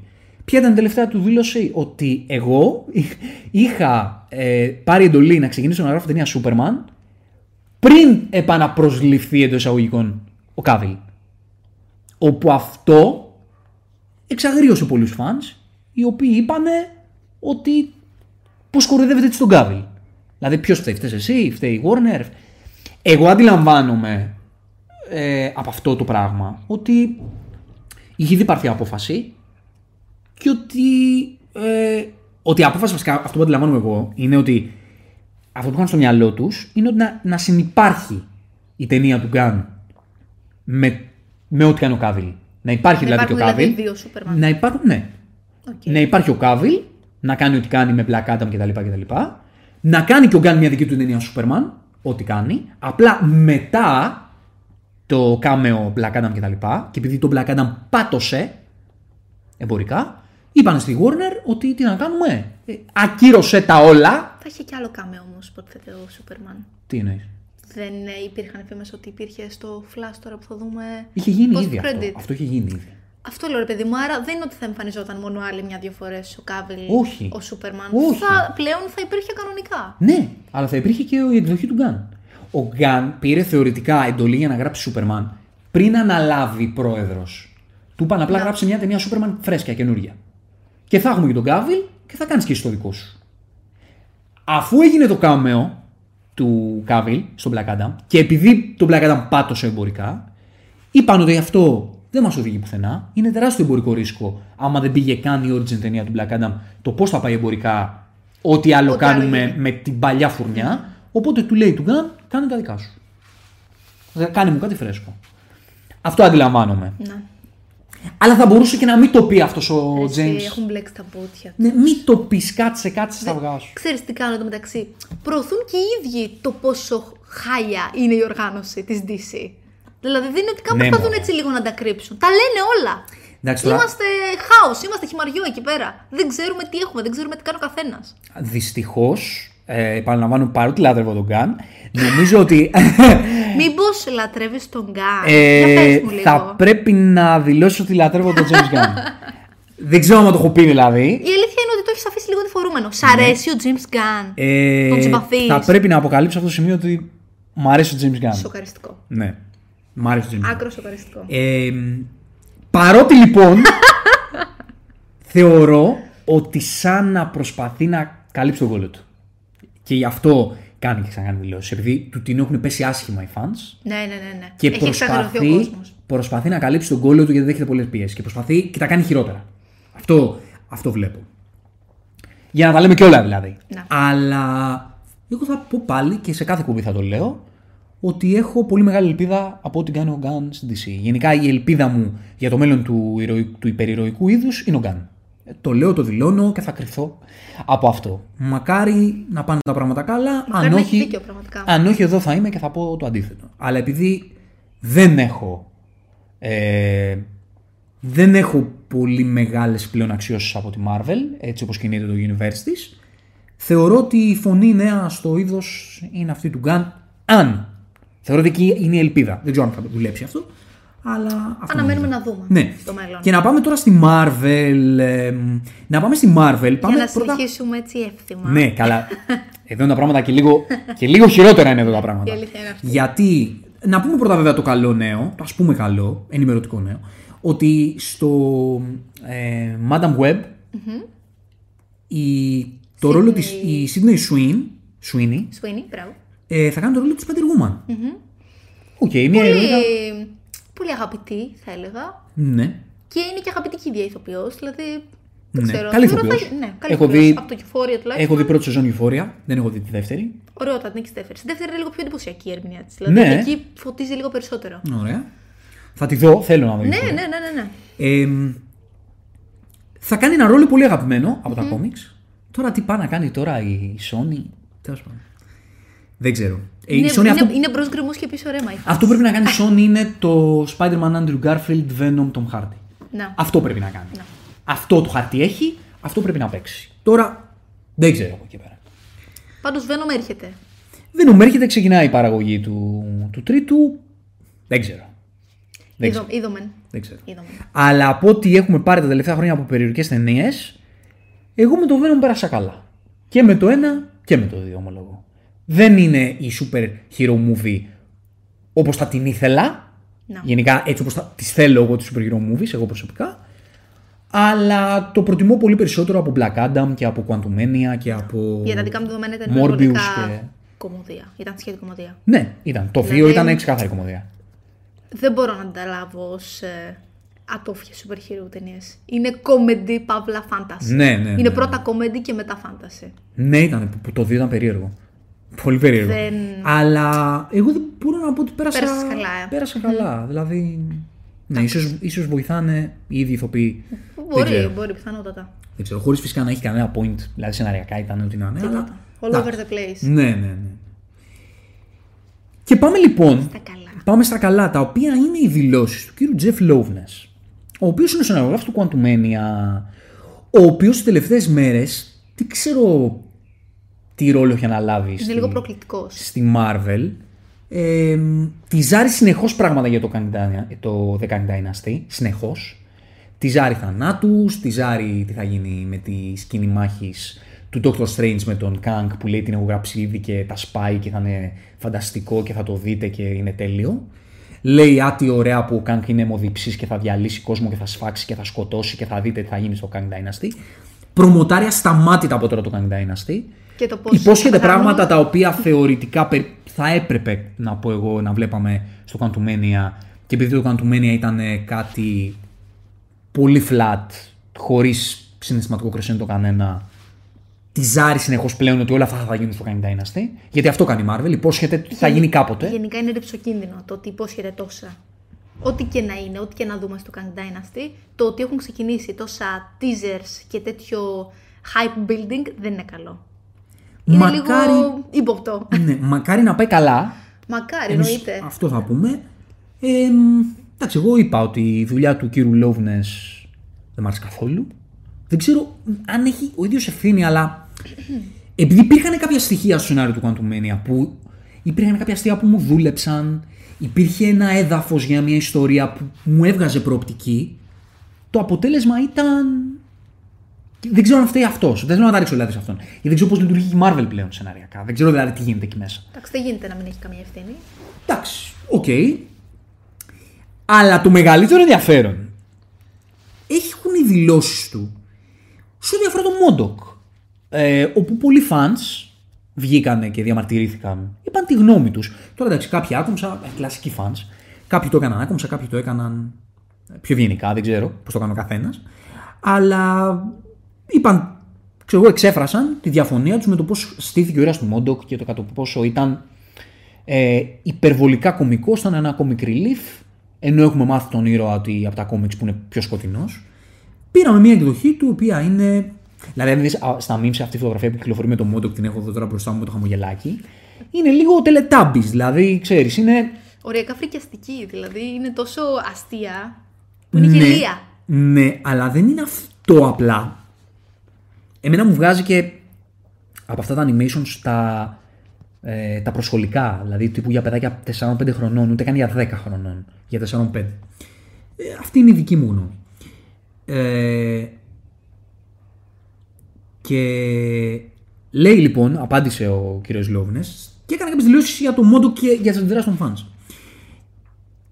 Και είπε ότι σας υπόσχομαι, διαβάζω τώρα τα λόγια του, ότι η κανονική εκδοχή, δηλαδή αυτό που α, θα κάναμε κανονικά για τον Μόντοκ, ήταν και ακόμα πιο ηλίθιο. Αρνούμε να ακούσω τους fans στο συγκεκριμένο θέμα. Δεν θα κάνω το Μόντοκ σοβαρό.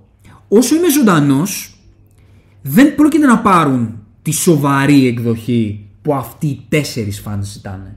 Τέσσερις και άλλα είναι πολύ λίγοι φανς που το ζητάνε αυτό το πράγμα, είναι μόνο τέσσερις. Μάνι, μάνι, εμείς εδώ είμαστε δύο. ε, θα είναι ένα μεγάλο χαζό κεφάλι. Και αυτό είναι όλο. Είμαι πολύ μεγάλος φαν των κόμιξ. Ε, Είναι σίγουρος. ξέρω ότι και εσείς είστε. Ε, είμαστε στο ίντερνετ, δηλαδή βλέπω ότι ακούγεται. Όλοι οι άνθρωποι έχουν τη, τη γνώμη τους. Ναι. These motherfuckers are wrong. Ήταν η πρότασή του. Είμαι πολύ χαρούμενος με ό,τι έκανα. These motherfuckers are wrong, λέει ο Λόβνες. Προκλητικότατος, έτσι. Ναι, ρε, εσύ. Είστε λάθος. Δεν, λέ- δεν λέει. Ενώ το ξεκινάει καλά. Λέει ρε παιδί μου, εγώ το ήθελα έτσι. Θα μπορούσε απλά να πει αυτό. Ναι, θα ακριβώς. πει αυτό, εγώ το Ότι ήθελα η έτσι, το δική μου ήθελα εκδοχή αλλιώς. ήταν αυτή, έτσι το ήθελα. Τι να κάνουμε; Ναι, Συγγνώμη και που, σας, το- που, δεν, που δεν συμφωνούμε. Το οποίο είναι σεβαστό. Το οποίο είναι σεβαστό. Αλλά βγαίνει και λέει These motherfuckers are wrong. Καλά πει αυτό. ναι. δηλαδή ξέρεις, είναι τώρα ότι ζητάνε και τα ρέστα που, που έχει. Γιατί δεν σ' αρέσει Που δεν σ' το αρέσει. αριστούργημά μου. Ναι, ναι. Ζητάνε και τα ρέστα. Δεν ξεκαρδίστηκες με Ναι. αυτό που έφτιαξα. Και γενικά, εντάξει, νομίζω ότι αν ακούσεις τις δηλώσεις του Φάγκη τώρα τελευταία, νομίζω ότι δεν τη διαχειρίζονται καλά τις αντιδράσεις που έχουν από τους fans. Δεν το διαχειρίζονται καλά. Ε, Θα έπρεπε γιατί περισσότερες είναι αντιδράσεις παρά οτιδήποτε άλλο τελευταία. Μόνο αντιδράσεις έχουν. φταίει και το γεγονός ότι πολλοί fans παρά είναι άγαρμποι στον τρόπο, Επιθετικοί. επιθετικοί στον τρόπο που εκφράζονται. Οκ. Εντάξει, ρε παιδί Ε, μου, ας πιάσουν το νόημα. Δεν χρειάζεται να. θα Ούτε αυτό είναι έπρεπε καλύτερο. νομίζω να ζυγίσουν τα πράγματα λίγο καλύτερα και στη Marvel σε σχέση με ό,τι ακούγεται και ό,τι αντιδράσεις υπάρχουν. Το Quantumania έκανε το μεγαλύτερο, τη μεγαλύτερη πτώση σε δεύτερη εβδομάδα σε γκρος που γίνει ποτέ στην ιστορία του MCU. Έκανε 72% πτώση. Αυτό, ας πούμε, δεν τους λέει τίποτα. Ναι, γιατί είναι... Δηλαδή, these motherfuckers are wrong, αλλά έχει τέτοια, τέτοιο χάος. Χάνεις τέτοια χρήματα, τέτοιο κόσμο, τε, έχεις τέτοιες αντιδράσεις και λες. Χαίστηκα. όπου έκανε τρομερό άνοιγμα του Quantumania. Δηλαδή Ναι, έκανε 300 ναι. Είχε τρελό μοίρια hype, εσύ. worldwide. Και εμείς Το οποίο ήμασταν είναι εκεί, λογικό γιατί πρώτη όλοι μέρα. οι μαρβελάκιδε και οι super hero fans Άκρα- εκεί θα πάνε. ήμασταν. Αλλά δεν θα πάει κάποιος άλλος. Δηλαδή ο πιο ντεμή Ναι, ναι, ναι. δεν θα ισχύει. πάει. Γιατί ακούει. Ξέρεις ποιο είναι το κακό, ότι αρχίζουν και χάνονται οι μαρβελάκιδες και γίνονται όλο περισσότεροι οι ντεμοί. Ναι. Γιατί πάνε και ξενερώνουν με ό,τι βλέπουν. Ναι, δεν ξέρω. Ε, τα βλέπω τα πράγματα στη Marvel πολύ περίεργα. Πολύ περίεργα και πολύ περίεργα στον τρόπο που διαχειρίζονται τα πράγματα και επικοινωνιακά. Και ο Φάγκη ο ίδιος έχει κάνει στο παρελθόν δηλώσεις και σε σχέση με, με ό,τι ακούγεται, με, πάνω στις δηλώσεις του, του Σκορσέζε ότι, ε, Σωστά. πώς το λένε, για περί τσίρκου και τέτοιων ιστοριών. Ε, Νομίζω ότι τον αφήνουν και οι να- απαντήσεις του δείχνουν έναν άνθρωπο ο οποίος δεν, δεν αντιλαμβάνεται περίπου πώς δέχεται ο κόσμος αυτή τη στιγμή το περιεχόμενο της Marvel. Σαν να μην το καταλαβαίνει. Δεν είναι και πολύ στρατηγική ρέση με τις απαντήσεις τους. Δεν γίνεται κάποιος να απαντάει έτσι τώρα. Δηλαδή, όσο και να πιστεύει ότι έχεις κάνει ένα αριστούργημα, μπορεί και να ήταν. Πες ότι είμαστε όλοι λάθος. Πες το όμορφα. Δεν, δεν γίνεται να, να βγάζεις τέτοιες προκλητικές δηλώσεις.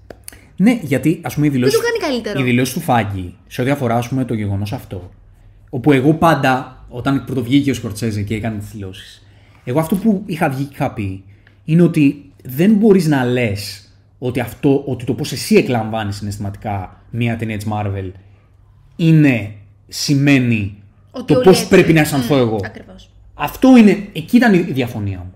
Ο Σκορτσέζε καλά κάνει και είπε τη γνώμη του. Όλοι μας καλά κάνουμε και λέμε τη γνώμη μας. Ο καθένας. Σ' αρέσει, δεν σ' αρέσει η ταινία, εκφράζει τη γνώμη σου. Αλλά το ότι θεωρείς ότι θα έπρεπε εγώ να αισθάνομαι κάπως, επειδή εσύ αισθάνεσαι έτσι, και δεν μιλάω μόνο τώρα για τις δηλώσεις του Σκορτσέζε, για δηλώσεις πολλών ανθρώπων που έχουν αυτή τη γνώμη. Δεν, δεν στέκομαι στο Σκορτσέζε συγκεκριμένα. Σκορτσέζε, εγώ, αν με ρωτήσεις, το πιο ε, ο λόγος που θεωρώ ότι ήταν φάουλ ήταν γιατί με αυτόν τον τρόπο για μένα προσέβαλε συναδέλφους του. Όχι εμένα. Εμένα με το Λίνο Πάρκ δεν με προσβάλλει κάπου. Ε, αλλά τον Γκάν.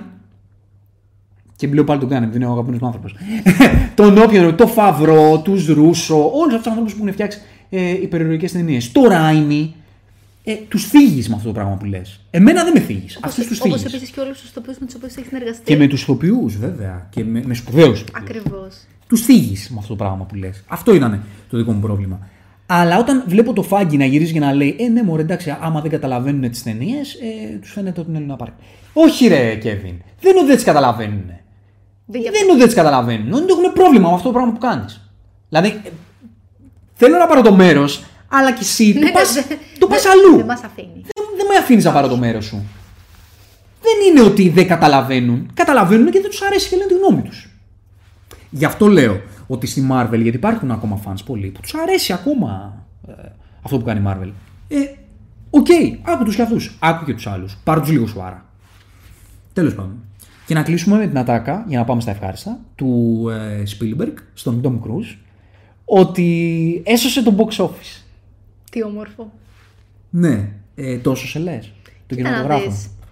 Σίγουρα, σίγουρα έκανε κάτι απίστευτο. Δηλαδή θεωρώ ότι έσπασε όλες τις προσδοκίες. 1,5 μπιλιόν. Κάπου εκεί. Δεν είναι και λίγο. Για μια Τεράστιο ταινία, για είναι. μια ταινία την οποία δεν περίμενε κανείς θεωρώ Είναι ότι εξωφρενικά θα έκανε τεράστιο. τέτοια επιτυχία. Ναι. Εγώ συμφωνώ. ναι. Εγώ συμφωνώ απόλυτα με αυτό που είπες. Ε, δεν ξέρω τώρα αν ε, εισπρακτικά το έσωσε.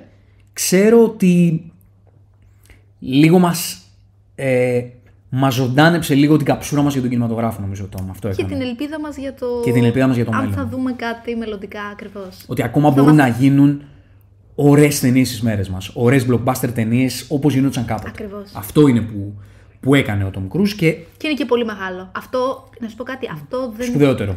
δεν έχει να κάνει με κανένα box office και τέτοια. Θα μπορούσε η ταινία να πάτωνε πλειολόγο ή να παίρνουν σαν διάφοροι, αλλά αυτό δεν αλλάζει. Ναι, ναι, αυτό ναι, είναι το ναι. μεγαλύτερο κέρδος που πήραμε. Αυτό Βγαίνοντας έκανε από το τις μάθος. αίθουσες. Ναι. Αυτά και για να πάμε στην τελευταία νότα της εκπομπής, όπου είναι όλα όσα θα δούμε το επόμενο διάστημα για να είστε έτοιμοι ε, να τα καταναλώσετε. My mom always said life was like a box of chocolates. You never know what you're gonna get. Box of Chocolates λοιπόν, γιατί ε, όπως είναι τα σοκολατάκια που δεν ξέρεις τι είναι αυτό που, που θα πάρεις. Έτσι είναι και οι σειρές και ταινίες. Βλέπεις ένα περιτύλιγμα, αλλά όταν το τρως δεν ξέρεις τι θα είναι. Γι' αυτό έχει αυτή την ονομασία, αυτή η ενότητα.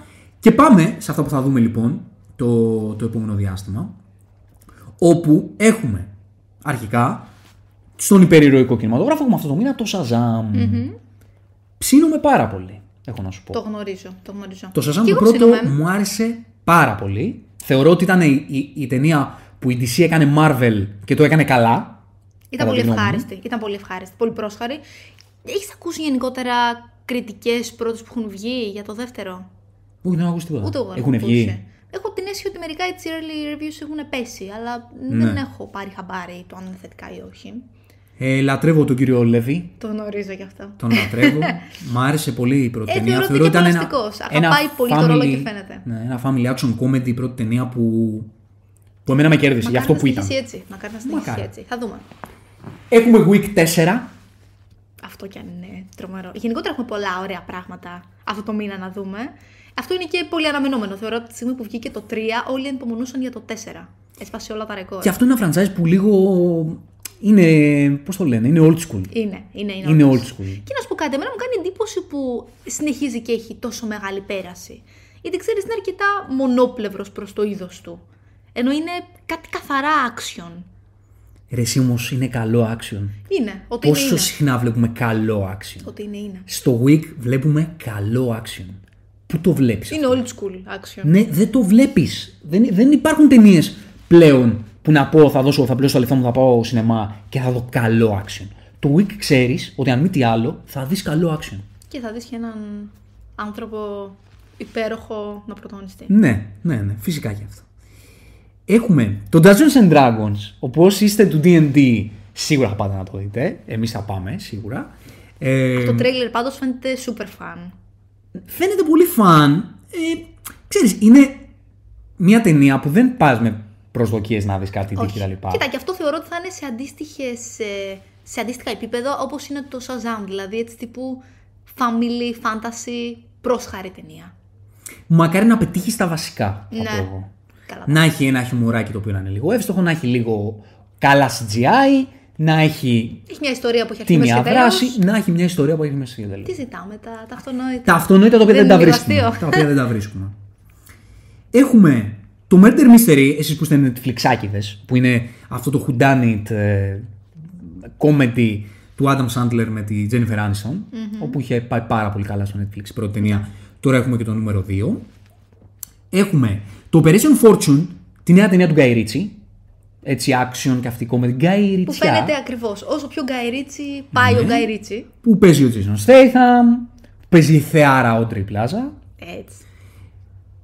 Ε, και έχουμε και μια επίσης πολύ ιδιαίτερη ταινία. Το 65 με Adam Driver. Επιτέλους θα δούμε Adam Driver. Το φαίνεται πάρα πολύ ενδιαφέρον. Ναι, ναι. Ο, η μόνη μου, ε, ο μόνος μου φόβος είναι μη βγει b στα μάτια μου αυτό το concept.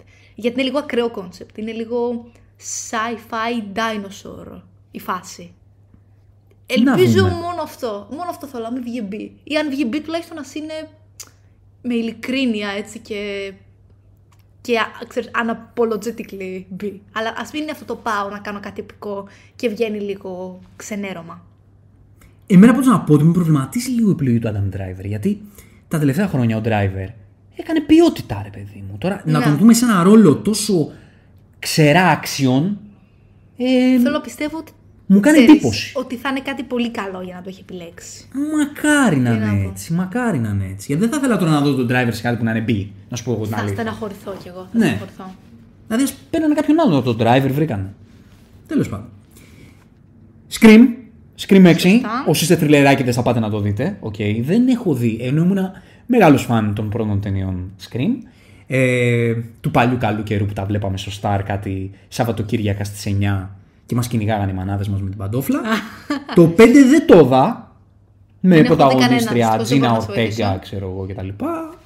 Ε, Idol. Η νέα αγαπημένη, Ναι. η sweetheart της pop κουλτούρας. Ναι. Scream 6 λοιπόν, άκουσα καλά σχόλια για το 5. Ίσως το δω. Ίσως δω το 5 και να δω και το 6. Θα, θα δω. Δεν είμαι κι εγώ τόσο, ξέρεις, του hardcore thriller fan, αλλά ναι, θα, θα μπορούσα. Και βγαίνει και το Tetris. να Αυτό πούμε θα και έχει αυτό. πολύ ενδιαφέρον. Ναι. Με τον Τάρον Εγκέρτον και αυτό, που είναι η ιστορία του δημιουργού του Tetris. Του γνωστού εμβληματικού παιχνιδιού. Apple TV. Apple TV. Μμμ. Επίσης να πούμε ότι στο Apple TV έρχεται μια πάρα πολύ ωραία ε, anthology series. Νομίζω θα είναι τύπου 3-4 επεισόδια mini, αλλά που ξέρεις όλα μαζί θα βγάλουν μια χορταστική ταινία, ε, στην οποία είναι λίγο sci-fi η πλοκή, αλλά είναι, κάνει αυτό που κάνει αρκετά συχνά το Apple TV, όπου παρόλο που το περιτύλιγμα μπορεί να είναι φαντασιακό, η πραγματική ουσία είναι το ανθρώπινο κομμάτι. Κάτι όπως αυτό που κάνει το Last of Us, απλά με λίγο ακόμη λιγότερο fantasy. Λέγεται Extrapolations, βγαίνει 17 Μαρτίου και έχει επίσης ακραίο cast. Έχουμε Meryl Streep, τον Kit Harington, Matthew Rhys, David Dix, Ian Miller, Edward Norton, Marion Cotillard.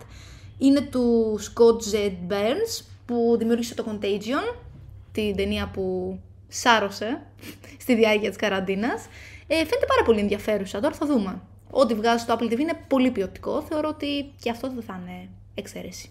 Ξέρεις, είναι ένα sci-fi έτσι που πατάει και στο κομμάτι του περιβαλλοντικό. Θεωρώ σε αυτό είναι θα αφορά. μυστήριο, ναι. Θεωρώ ότι λέει το sci-fi θα είναι απλά τύπου το, το background. Απλά ξέρεις τι φοβάμαι, μωρέ, φοβάμαι μην, Μην είναι βαρετό. ναι, μην βγει αυτό το σούπα τώρα που και άλλα θέλουμε να είμαστε περιβαλλοντολογικά ευαίσθητοι και αυτή τη θεματική την παραπροβάλλουμε. Λίγο προβληματίζομαι. Δεν ξέρω. Ναι, Θε- αλλά δεν να έχω το δει δούμε. τέτοιες δουλειές από το Apple TV. Δηλαδή, με ένα Παιδιά, σαν- Είναι ουσιώδες συνήθως. Σαν storyline δεν θα έλεγα ότι με ιντρικάρει. Ναι. Αλλά έχω την περιέργεια να το δω για τη μεγάλη παραγωγή και τα λοιπά. Ναι. Είναι όμως η σειρά του μήνα μαζί με την άλλη. Βεβαίως. Ted Lasso. Εντάξει, ε, τι να πω τώρα. Είναι η πιο αγαπημένη, η πιο feel good σειρά των τελευταίων είναι, χρόνων. Είναι μια μεγάλη αγκαλιά. Ναι. Δηλαδή το βλέπεις και νιώθεις ότι κάποιος σε αγκαλιάζει. Είναι ο ορισμός της comfort σειράς που έγινε όμως σωστά. Που κάνει τα πάντα σωστά. Και έχει έναν ήρωα ο οποίος είναι ένας, ένα, μια λατρεμένη ύπαρξη. Ο Τεντλάσο. Να πω πραγματικά ότι όσοι δυσκολεύεστε να το ξεκινήσετε φοβούμενοι ότι αφορά πολύ το ποδόσφαιρο κτλ. Δεν αφορά. Εσύ Όχι, βλέπεις τον όχι, Τεντλάσο όχι, και όχι, δεν όχι. παρακολουθείς ποδόσφαιρο. Ακριβώς, Ναι. ακριβώς. Και ίσα ίσα θεωρώ ότι το αγγίζει το θέμα τόσο όσο. Δηλαδή σε κάνει να, να βρίσκει και ενδιαφέρον στι μεταφορές που κάνει όσον αφορά το ποδόσφαιρο και το άθλημα και την, ε, την άμυλα του συναδέλφου σου και γενικότερα τον αθλητισμό. Το πώς μπορείς να κάνεις τον κόσμο γύρω σου καλύτερο όταν δίνεις θετική ενέργεια και αγάπη. Αυτό είναι, είναι υπέροχα τα μηνύματα του, της σειράς. Είναι μια υπέροχη σειρά. Μην τη χάσετε, είναι η τελευταία σεζόν. Προλαβαίνετε να το μπριτζάρετε δύο σεζόν για την τρίτη. Μια-δυο μέρες θέλετε, όχι παραπάνω. Ναι, ναι, ναι. Αυτό Είναι μια υπέροχη. Το είναι μια καταπίνει υπέροχη όλο σειρά. με τη μία. Αυτά είπαμε τα βασικά. Θεωρώ ότι καλύψαμε αρκετά. Εντάξει, έχει αρκετό υλικό αυτός ο μήνας. Έχει, έχει. Ο κάθε μήνας έχει. Να. Ο κάθε μήνας έχει. Εντάξει, Έχει πολύ πράγμα. Θα επανέλθουμε νομίζω με φαντασιακό καφέ τον άλλο μήνα τουλάχιστον για να μαζέψουμε. Έστω μια φορά το μήνα θέλουμε, Έτσι. θέλουμε να κάνουμε φαντασιακό καφέ για να μαζεύουμε όλη την επικαιρότητα. Γιατί είναι η ευκαιρία μας να λέμε όλα εδώ. Και τις επόμενες μέρες είπαμε ότι θα έχουμε και ω κάρο εκπομπή.